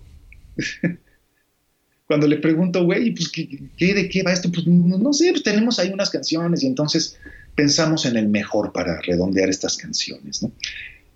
Y entonces, pues yo igual que a Salkir le contesté, sí, eso ya lo sé, pero dime algo que no sepa, ¿no? Entonces, bueno, ya, jajaja, ya nos reímos, lo que fuera. Y entonces llegamos a este estudio que se llamaba Arco Producciones. Ah, lo ubico perfecto, claro, estaba ahí en Avenida Universidad. Matías Romero y ahí, Matías Romero y Gabriel Bacano, por ahí.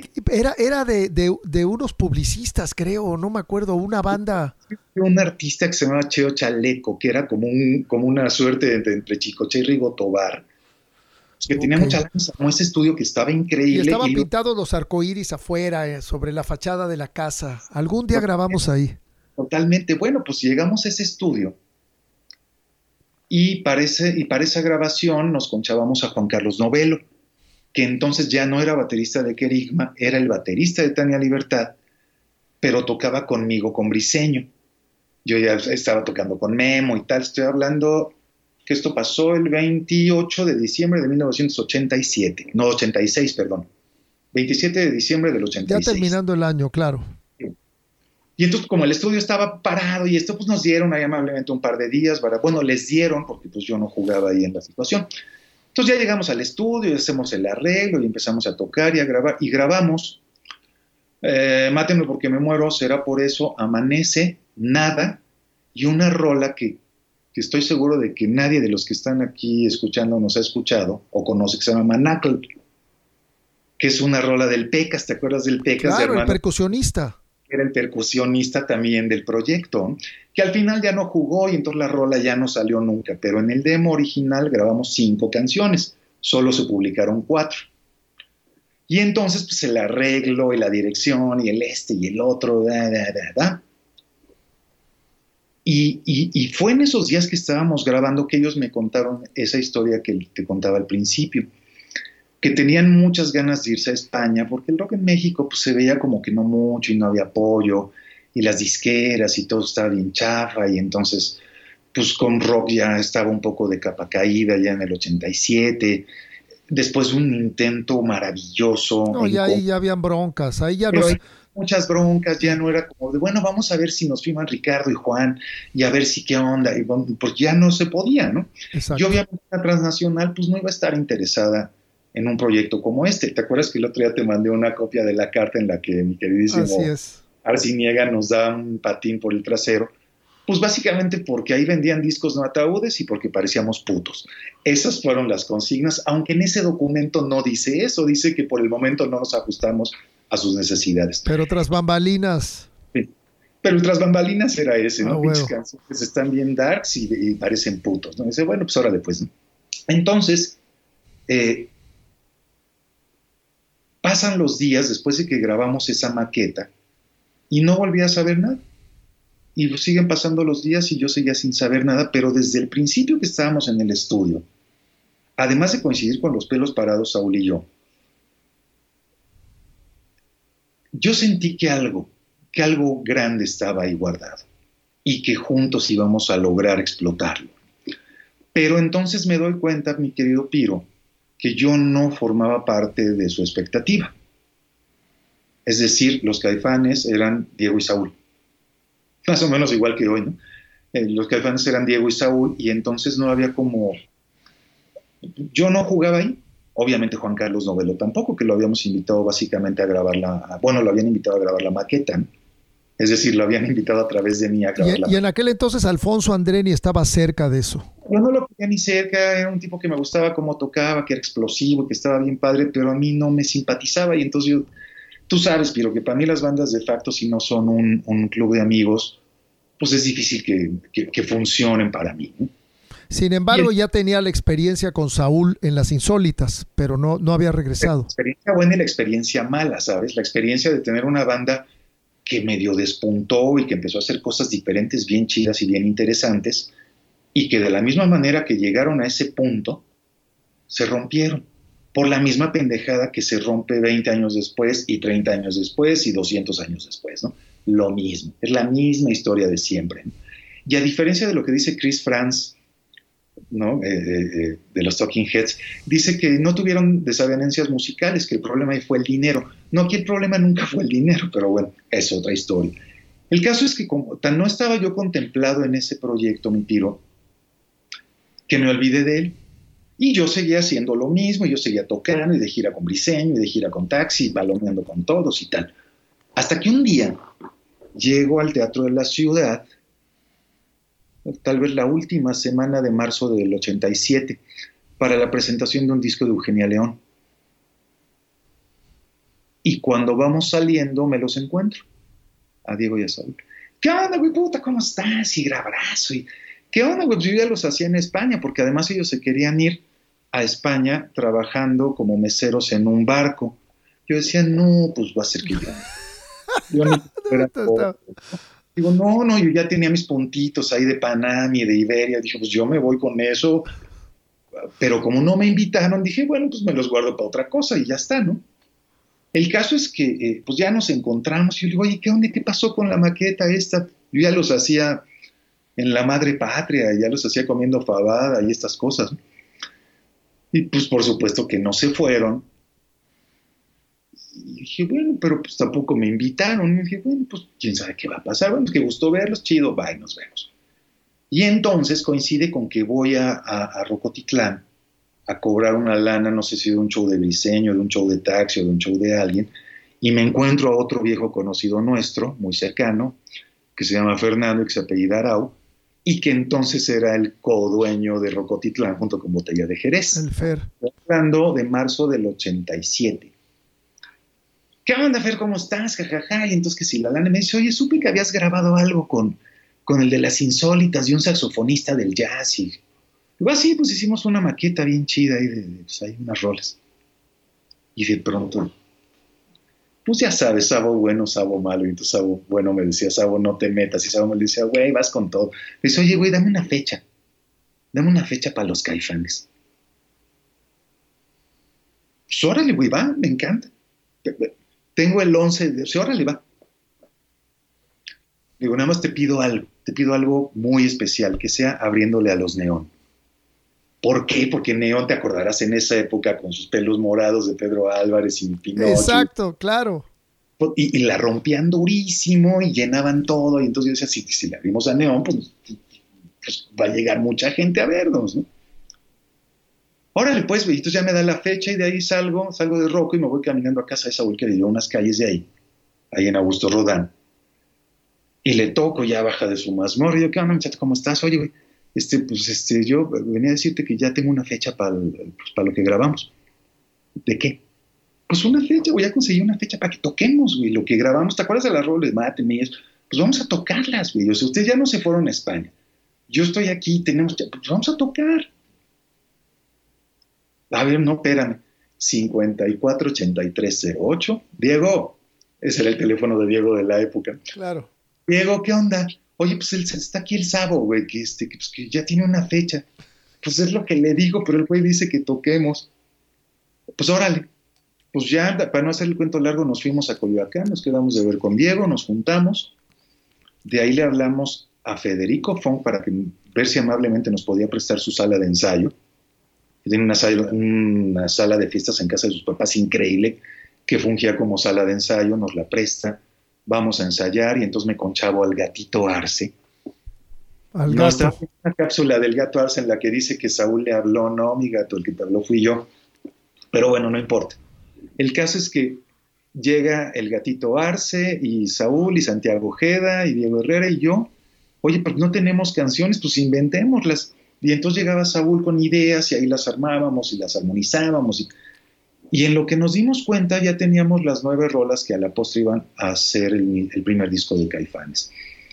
Eh, más la negra Tomasa, que pues esa fue de una peda de esos días, que una noche Diego tocaba, no me acuerdo si con recuerdos del son o con son de merengue o con alguno de ellos. Y tocaron la negra Tomasa y entonces estaba muy chistoso y entonces Saúl llega y toca el riff y en lo que nos damos cuenta ya inventamos la negra Tomasa y ya le hacemos el arreglo y el no sé qué y no sé cuál. Todo estaba bien chingón, mi piro, excepto porque esto que te estoy diciendo pasó entre el 27 de marzo de 1987 y el 11 de abril de 1987, es decir, dos semanas. Todo esto que te digo pasó en dos semanas. La fecha que a mí me había dado Fernando era el 11 de abril. En dos semanas armamos esas nueve rolas del primer disco para salir a tocar en Rocotitlán abriéndole a Neón. Así pasó. Así pasó. Y entonces fue bien chido porque al final, pues a partir de ahí empezaron a pasar el resto de las cosas. Y entonces ya la siguiente semana tocamos a, compartiendo el escenario con Orificio, que nombre es eso de banda, que era una banda que tenía Pacho, que luego se hace baterista de La Maldita. Y, y luego al 9, y luego al Tutti Frutti, y luego a Rockstock y luego ya no existían los antros del norte, el satélite Rocks, el Skiros, Spectre, esos ya no existían.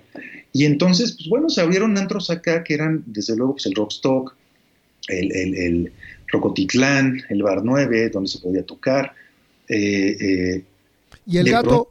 Eh, Circus. El gato toca con ustedes nada más la fecha de Rocco, ¿cierto? Esa fecha del 11 de abril, nada más esa fecha. Para las siguientes fechas, pues de pronto, igual que con la entrada de Alejandro, para que entrara Alfonso, pues me emborracharon y me convencieron de que entrara Alfonso.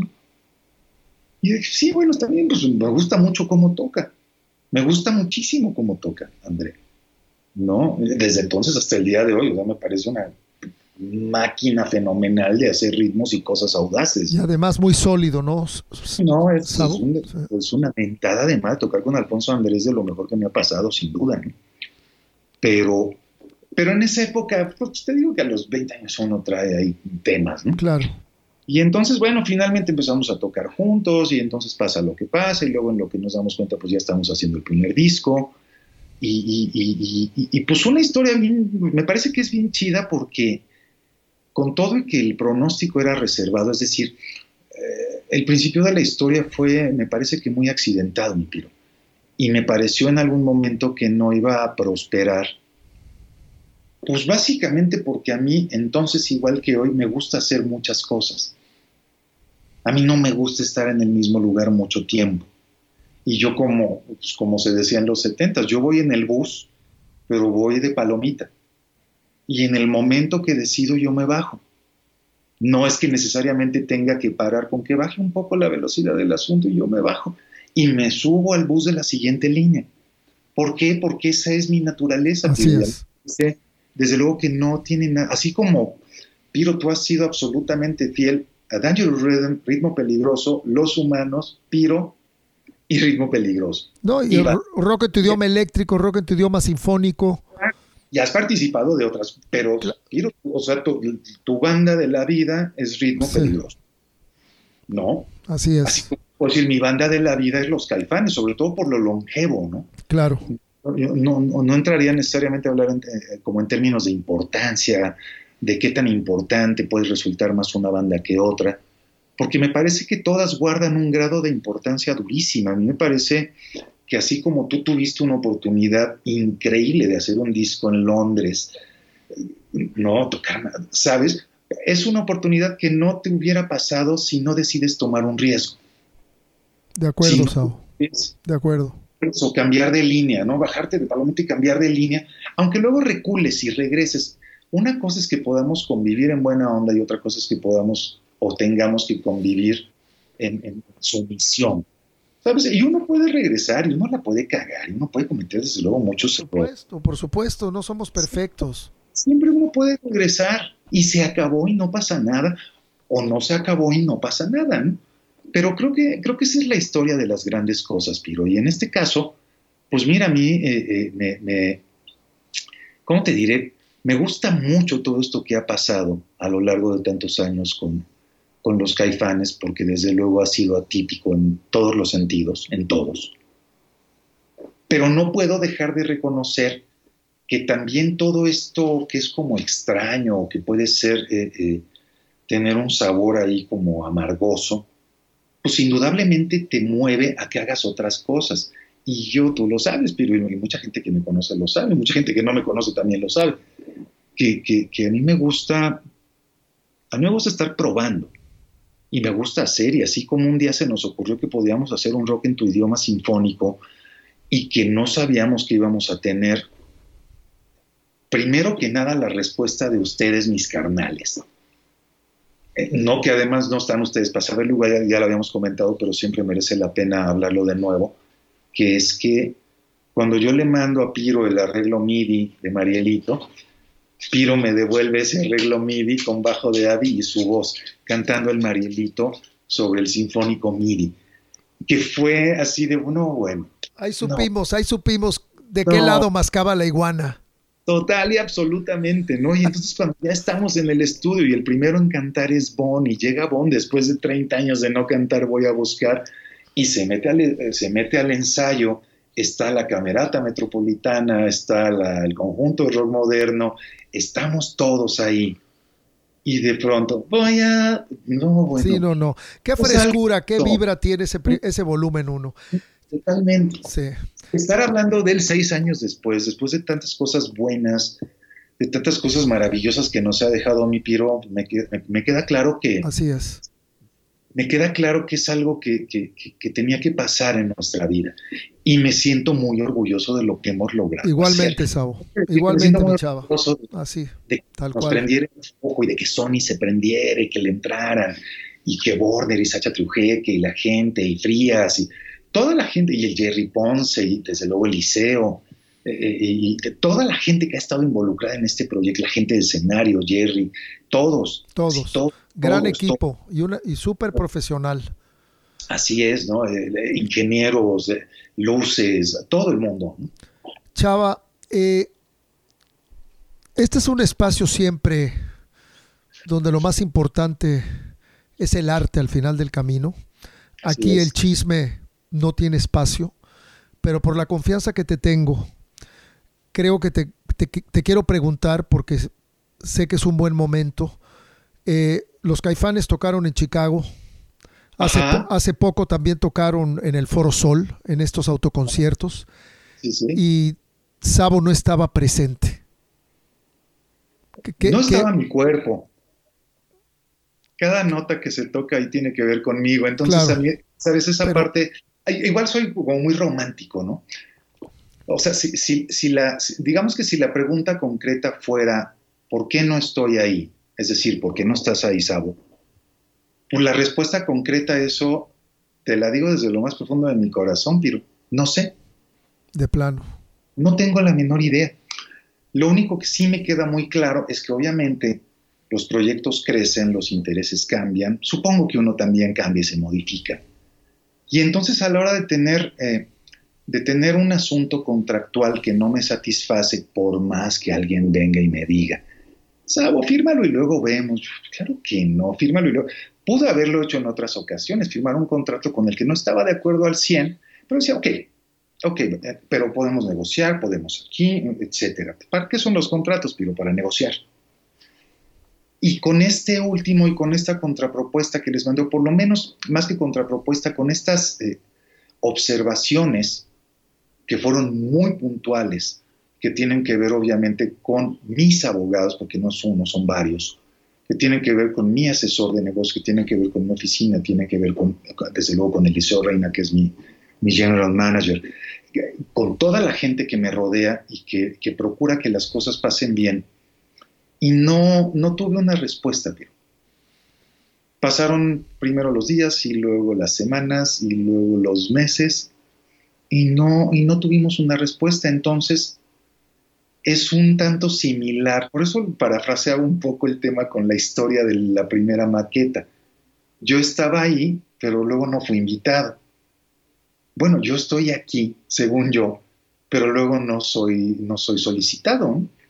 Y digo, bueno, pues finalmente si, si, si, si a ellos les parece que así es la, manera, yo no sé si lo entiendo o no, pero desde luego lo respeto muchísimo, lo respeto muchísimo, por un lado, y por otro lado, eh, pues quiero pensar que cada vez que cante Máteme porque me muero en el Sinfónico, cada vez que, que tenga alguna actividad o que tenga que hablar de este pasado maravilloso de los caifanes o de esta actualidad maravillosa de los caifanes, pues yo ahí estoy, Tiro. Finalmente yo ahí estoy, aunque, bueno, cuando salgo la primera vez, que fue en el 93, en abril del 93, mi sustituto era Stuart Ham. Yo decía, bueno, ¿cuál es la idea de que venga Stuart Ham?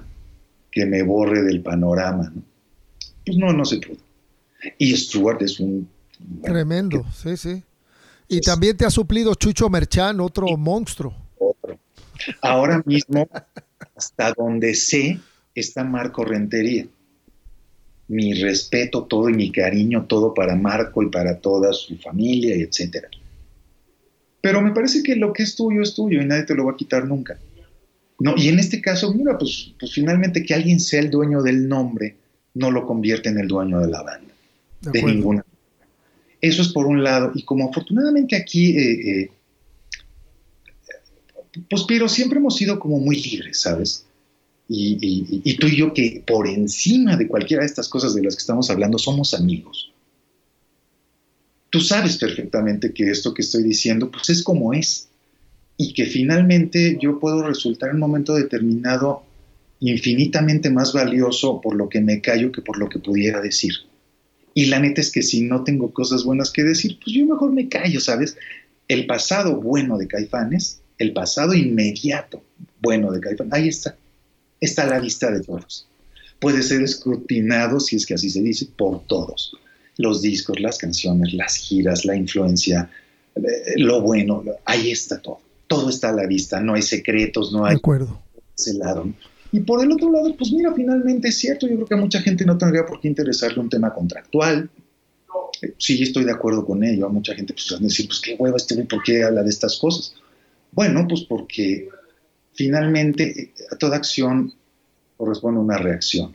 Y en este caso, no es que yo me haya sentido ofendido, ni menospreciado, ni menoscabado, ni nada que se le parezca, pero justo cuando se anuncian los autoconciertos de diciembre del año pasado, sale una promo en la que no estoy, cuando según yo estamos en medio de una suerte de negociación que ya no tiene que ver conmigo, con que nos sentemos a tomar un cafecito.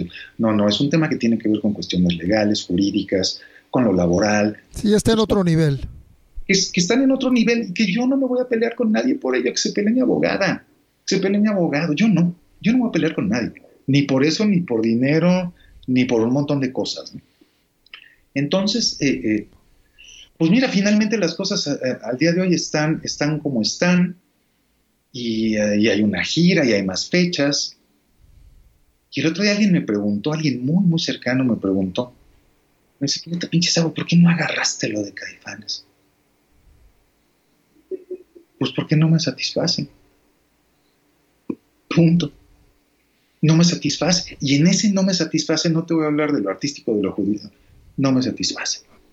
Y entonces, bueno, yo desde luego, como te decía hace un rato, un tiro, pues, igual que a, toda la gente con la que he compartido musicalmente mi vida, lo voy a honrar siempre en cada nota, por ahí en cada pensamiento que tenga que ver con la música, en cada reconocimiento que haya por ello, en cada signo de apreciación, de amor, de aprecio que haya por la trayectoria, por lo que hemos significado en la vida de tanta gente, yo me quedo con eso, pero con eso soy muy feliz. porque afortunadamente. Y es una realidad, y creo que te quedas con algo muy positivo, además. Realmente, tengo tantas cosas que hacer, pero estoy con Santa, estoy con agua.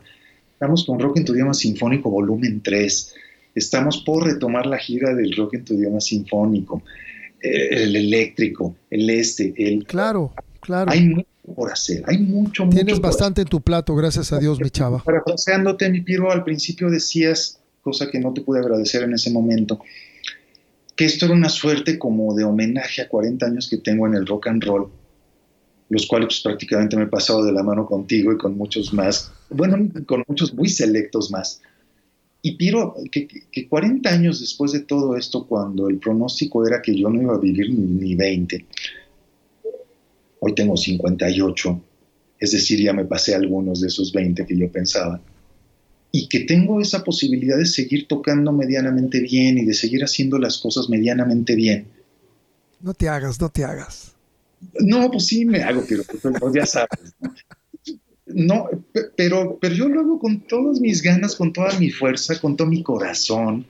Igual que si fuera la primera vez, pero como cuando trataba yo de impresionarte para ver si un día me invitabas a tocar Estás Perdida, ¿no?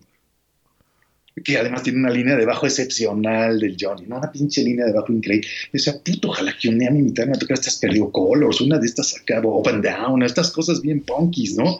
Que, que, que, que han resultado bien importantes en mi vida a la par de Andy Patrick. Y, lo No, y, lo, lo, más padre es que las acabamos tocando.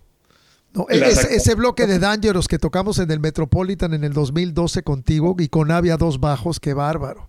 Y con el gatito Arce y con el Naka. No, pues estuvo increíble. Mi chava.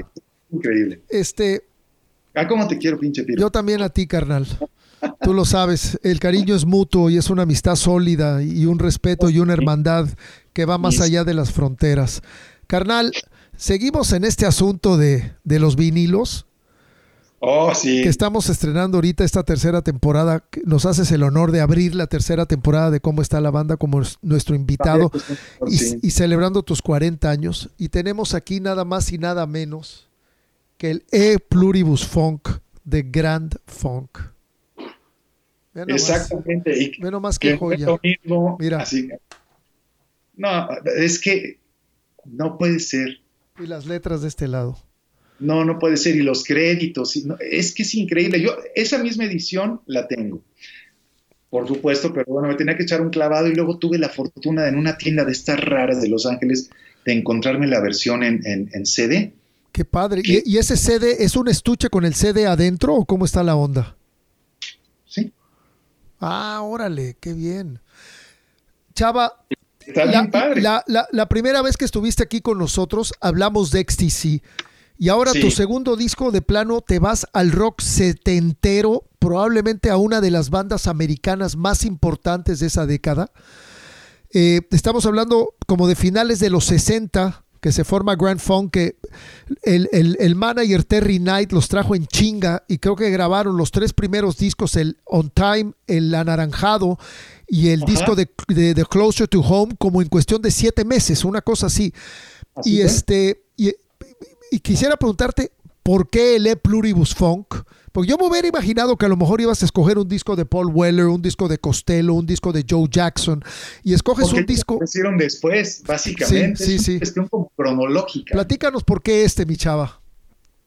Mira, si, si, si tuviera que escoger el disco que cambió el curso de mi percepción musical, sería el que anda Kings. Por supuesto. ¿Por qué? Porque ahí vienen las cuatro rolas que me volaron el cerebro y que fue como de lo primero. Y el siguiente tendría que ser uno de los Monkeys, cualquiera de ellos de esos finales de los 60, que trajera I'm Not Your Stepping Stone. ¿Cómo me gustaban a mí también? Esas dos rolas de los Monkeys que también eran así como dinamita en el cerebro. Y luego ya en 71, este disco sale en el 71, el Florius Funk Conocemos a Grand Funk desde el primero, por alguna razón tiene sus ventajas tener hermano mayor que se juntaba con Pachecos, que por ahí era Pacheco, mi Juancho, pero bueno.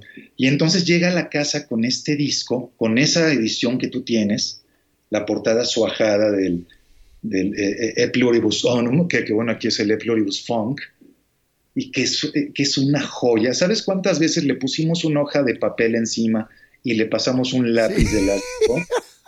Tú sabes cuántas veces hicimos eso, las mismas que tú, güey. Seguro, huevo.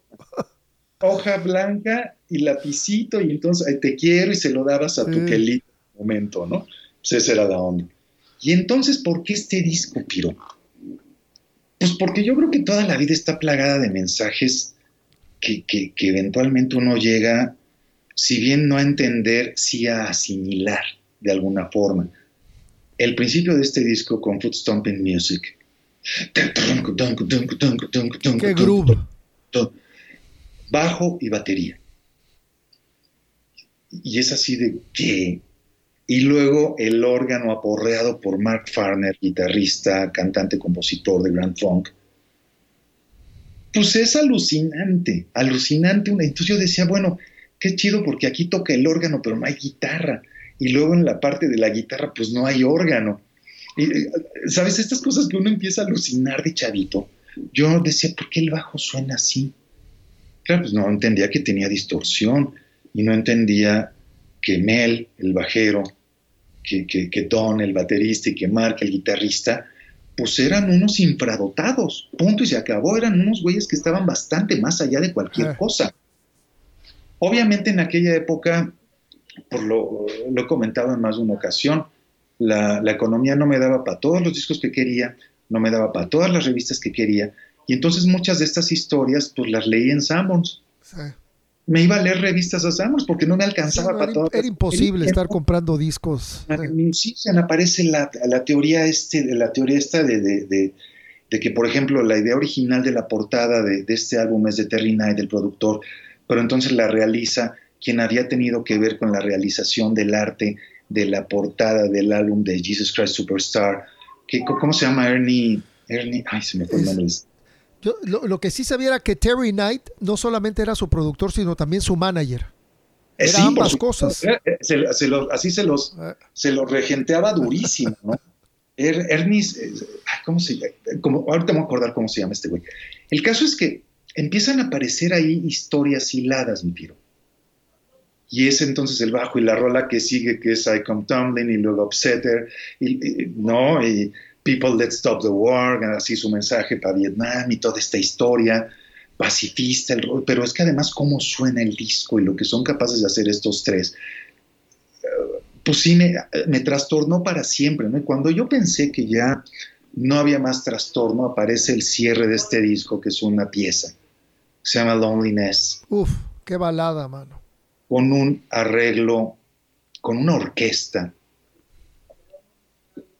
yo decía, es que no puedes, o sea, ¿cómo empezó el disco y a dónde llegó? Eran cuatro de un lado, tres del otro, pero bueno, Loneliness dura ocho minutos y estas cosas, ¿no?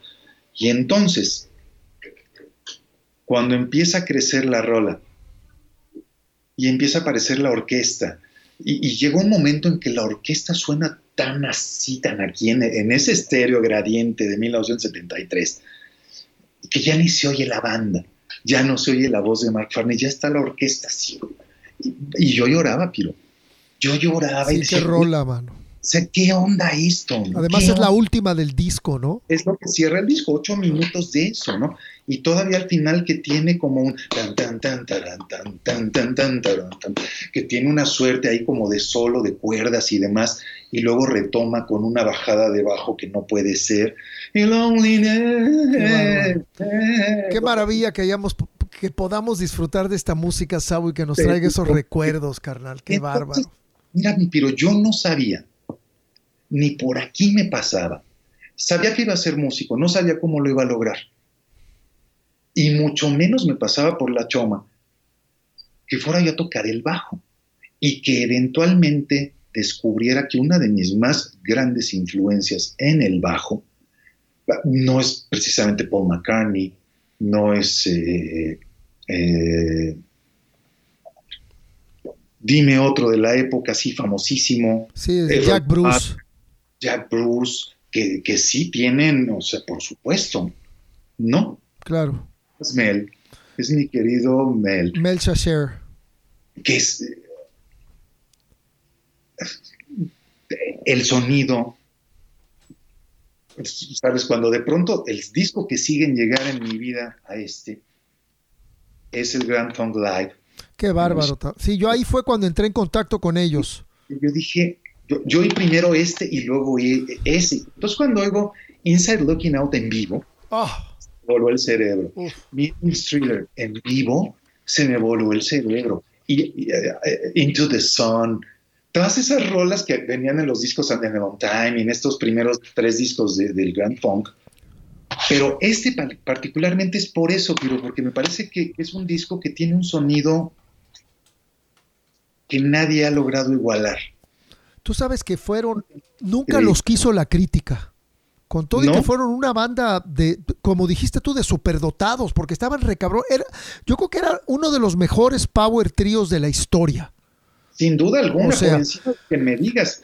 Sabes que tienen un, tienen un punto importante, Piro. Al ser de Flint, Michigan. De Flint, Michigan, efectivamente. Por supuesto, pues son la banda favorita de Homero Simpson.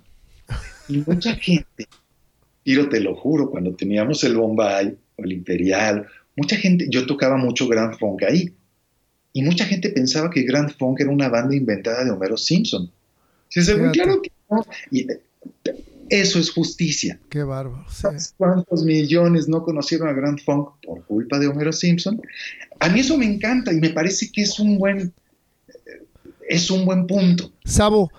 No, es, es, un buen, eh, ¿sabes? Hay justicia estoy seguro, porque te las sabes todas, carnal, que tú debes de saber por qué está el Shea Stadium en la parte de atrás del disco.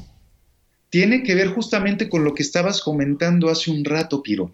Tiene que ver con ese récord de, localidades vendidas por encima del de los Beatles Así es. escenario. Así es. ¿En cuánto tiempo vendieron? ¿En cuánto tiempo vendieron? Vendieron, vendieron Shea Stadium en 72 horas. En tres calidades? En 72 horas. O sea, estamos hablando. No tengo idea, pero estamos hablando fácil de 60, 70 mil. En 1971. Eh, no, creo que el en vivo es del 70, ¿no? del, 70, eh, del 71 es este y también el Survival.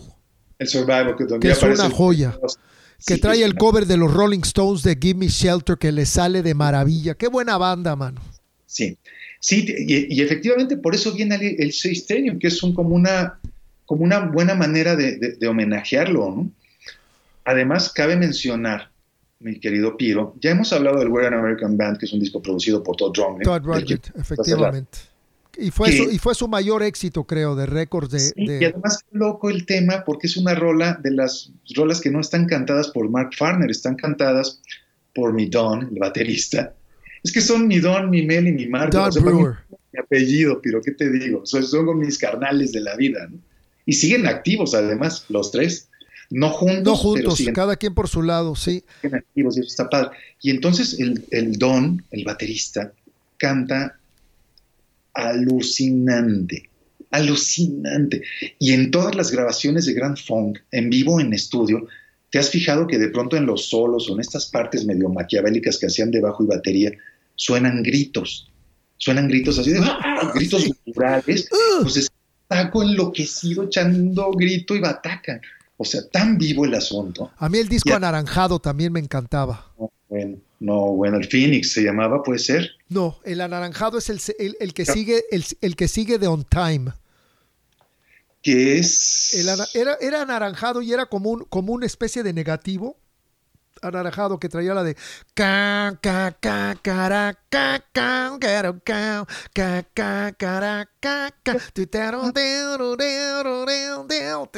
Are you ready? No, are you ready? No, no, no, esa era la de Pacific Gas and Electric. Esta creo que se llamaba Radio, no me acuerdo. Era la primera. Y era el, el famoso disco. are you ready de Grand Funk. Entonces esa, está en ese disco. Y era el famoso disco anaranjado, que así le llamaban, el anaranjado de Grand Funk. Sí, sí, sí. Creo que se llama Phoenix, ¿no? El Phoenix viene después. El Phoenix es, es el, el Tienes razón. Es después de toda esta etapa que, para, mí esta es mi etapa favorita. Con todo y que an American Band está hecho por Todd, mi etapa favorita es esta, mi chava. Survival. Qué bárbaro, Survival, sí. Oye, y no sé si sabes, ¿sabes de dónde viene el nombre? Ese es otro dato que averigüé. No, fíjate. 40 años después de vivir engañado con el concierto de la burguesa, ilústranos, Pero, pero no, carnal, es que sabes todo, sabes que son de Flint, Michigan, eso yo no lo sabía, lo averiguo ahora. Resulta que hay un tren que pasa por Flint, Michigan, que se llama Grand Trunk Western Railroad.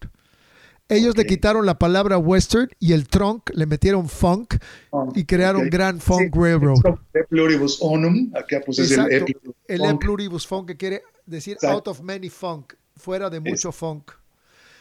estos detallitos que nos ilustran la cuestión de, la, de la música. Prometieron que además dijimos a You Ready y lo primero que salió de tu boca, ¿qué fue? Pacific Gas and Electric.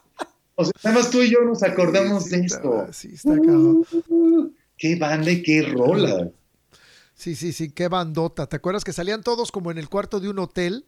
Recién despiertos, recién relevantados. A mí me llamaba mucho la atención esa portada. Estaba yo bien chavito, me acuerdo. Estábamos bien chavitos, eso debe ser del 69, Piro. Yo, yo tenía, sí, no, yo, yo, tenía 12 o 13 años. Me acuerdo, por ejemplo, ahorita que hablaste de Inside Looking Out de Grand Funk, había un canal, creo que era el canal 5, y cuando habían partidos de fútbol americano o de algo, de pronto pasaban videos.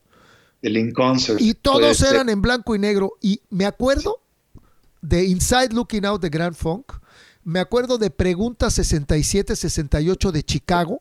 Me acuerdo de, de, Yellow River de Christie. Christie, claro. Y de, y de Summertime de Mongo Jerry. Esos cuatro videos en blanco y negro los pasaban a cada rato, hijo. Y, el solo de botella de garrafón de electropura uh, del mundo. Uh, in the summertime, when the weather is fine.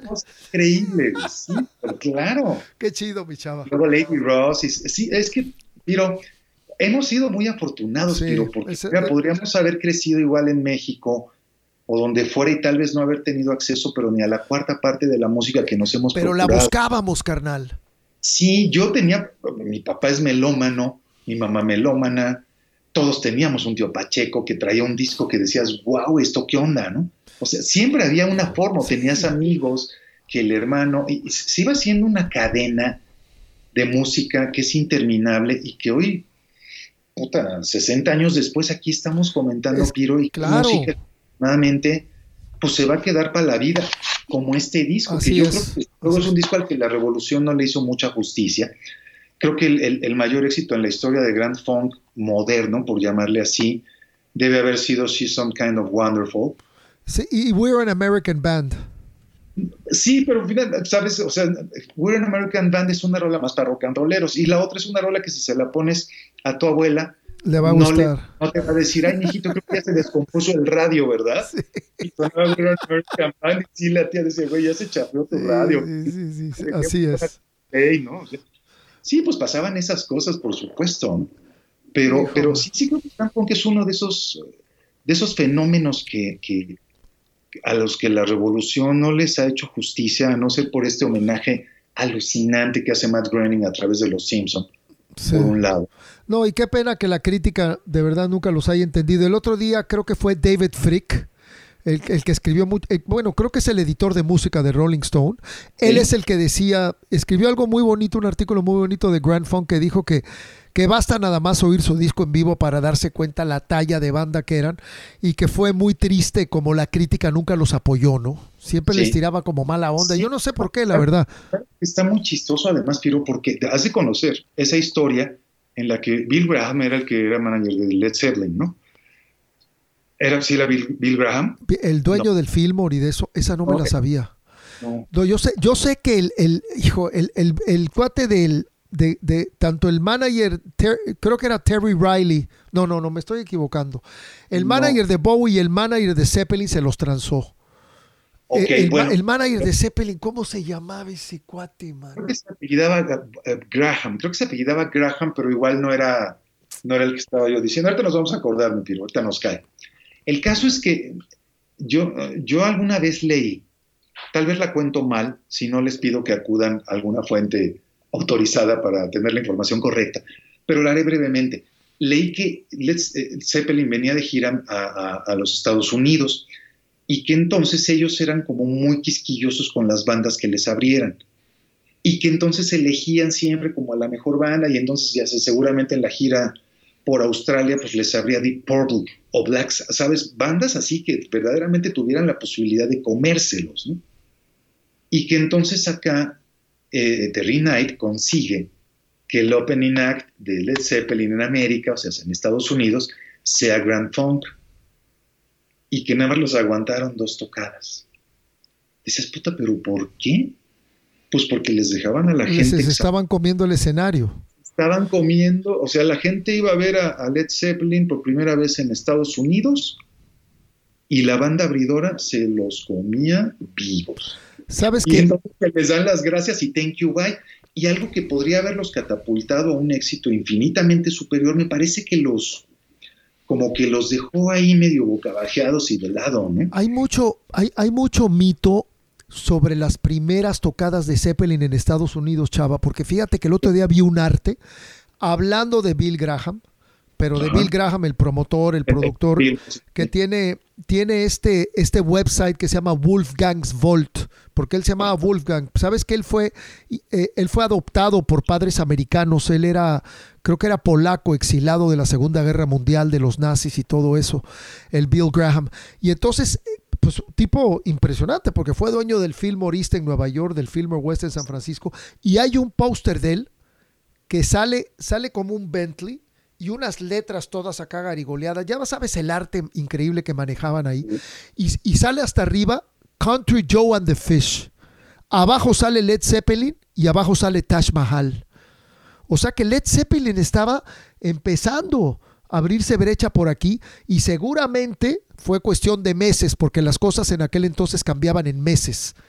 No era, vete a saber, y Zeppelin tuvo una carrera tan sólida de discos que me imagino que cuando sacaron el segundo les cambió la vida por completo, ¿no?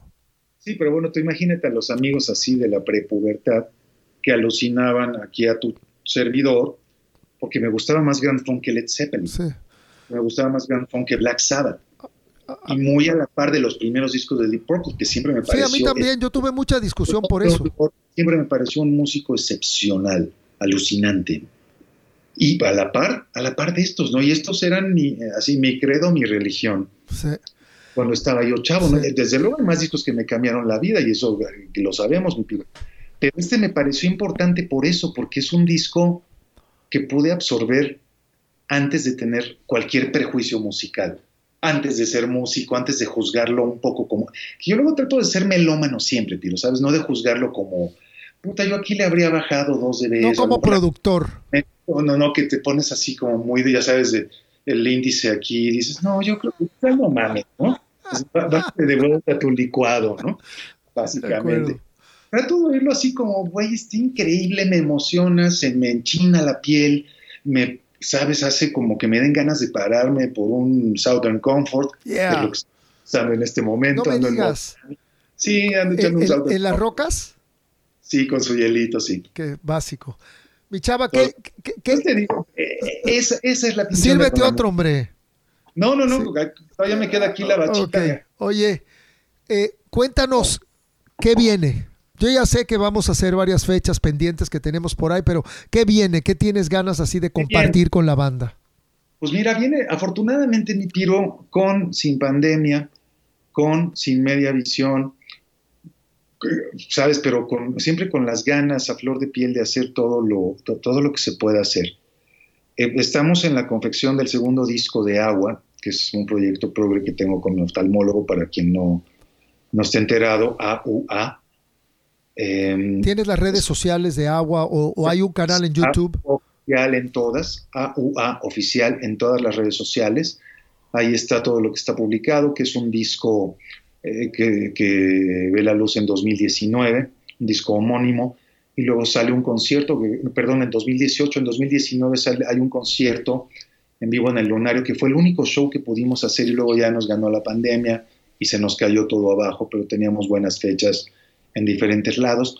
Entonces está interesante porque, bueno, ahora pudimos retomar algunas cosas, mi piro, y hay unas posibilidades enormes de que podamos hacer festivales el año entrante eh, eh, en Europa, festivales de, estos raros de como de world music que se hacen en Francia, en Bélgica, en Finlandia, en Países Bajos, en, muchos sitios. Y entonces hay, hay, gente interesada en llevarnos a tocar allá, cosa que desde luego pues está absolutamente increíble, porque Agua es una reivindicación con este afán de hacer las cosas bien, estrictamente por el placer de hacerlas bien. No buscamos un mainstream, no buscamos estas cosas, queremos hacer algo que nos satisfaga y nos satisface con creces. Eso por un lado. Y luego, bueno, viene, viene hacia fin de año un box set de lujo que va a estar padrísimo, ya les daremos detalles de eso, que está bien bonito, bien, bien bonito. y que son de estas cosas que ya no se hacen, pero ya nada más lo hacemos los loquitos, como el disco de 40 aniversario, el, álbum doble de, con los dos vinilos de, quedó chido. 40 aniversario de uno peligroso, que si no lo han visto, búsquenlo porque verdaderamente está rompe madre, está increíble. Entonces, bueno, además de toda la música que compartimos ahí. Luego está Santa, que finalmente Santa es un dueto que hago con Tania Libertad, en el que cantamos música atípica para ella y para mí. Música que naturalmente creo que no habríamos cantado hasta ahora que lo estamos haciendo juntos. Y que son canciones, unas inéditas, otras no tanto, de diferentes compositores que van desde Eli Guerra hasta Charlie García, pasando por Carlos Otero, compositor peruano, y Luis Alberto Spinetta, o el, mismo Alejandro Filio, o, el mismo Franco de Vita, que tiene unas canciones increíbles y que estamos retomando un par de ellas para este proyecto. Eh, terminamos el disco, estamos tal vez con la posibilidad de editarlo eh, hacia el segundo semestre del año, es decir, a partir más como de agosto, más hacia los últimos cuatro meses del año.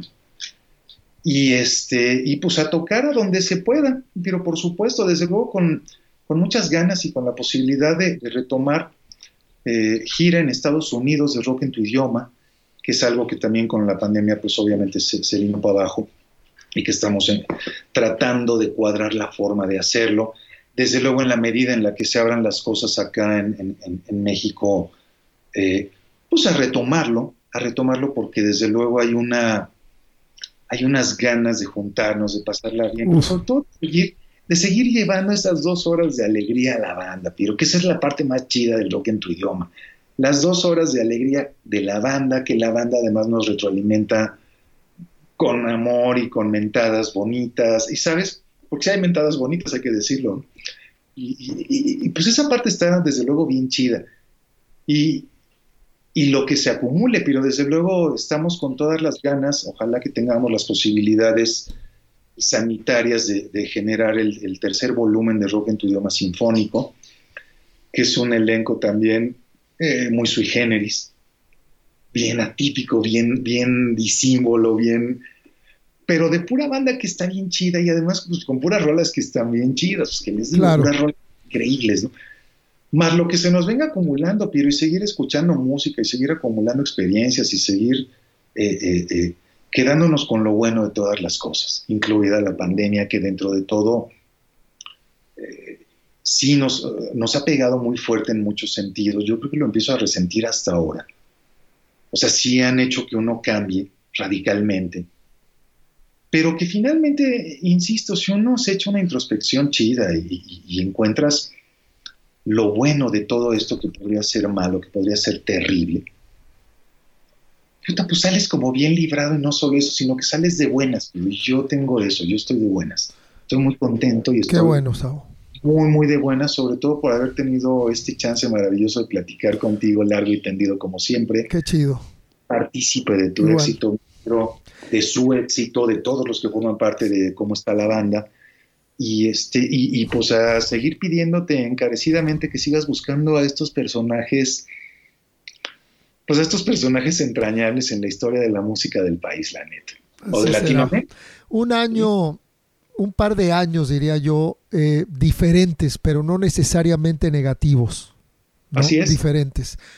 Chava, estamos abriendo contigo la tercera temporada y ya quiero terminar estos, estas charlas, estas pláticas, como se le pegue la gana al invitado. Despídete como quieras, haz lo que se te dé la gana, dinos lo que se te dé la gana, canta una canción, tírate un eruto, cuenta un chiste, haz lo que se te dé la gana ya para despedirnos. Come di incanto lei si alza di notte, cammina le con gli occhi come seguisse un magico canto e sull'altalena ritorna a sognare. Dondola, dondola, il vento la spinge cattura le stelle per i suoi desideri, un'ombra furtiva si stacca dal muro, nel gioco di bimba si perde una donna. Un grido al mattino in mezzo alla strada, un uomo di pezza invoca il suo sarto, con voce smarrita per sempre ripete, io non volevo svegliarla così, io non volevo svegliarla così. Ah, ¿verdad? ¿Cómo está la banda? Ragazzi. Estuvo poca madre. Chava, qué chido. Es- eso es un canto como renacentista, ¿o ¿qué es eso? Es un... Qué bonito, cabrón.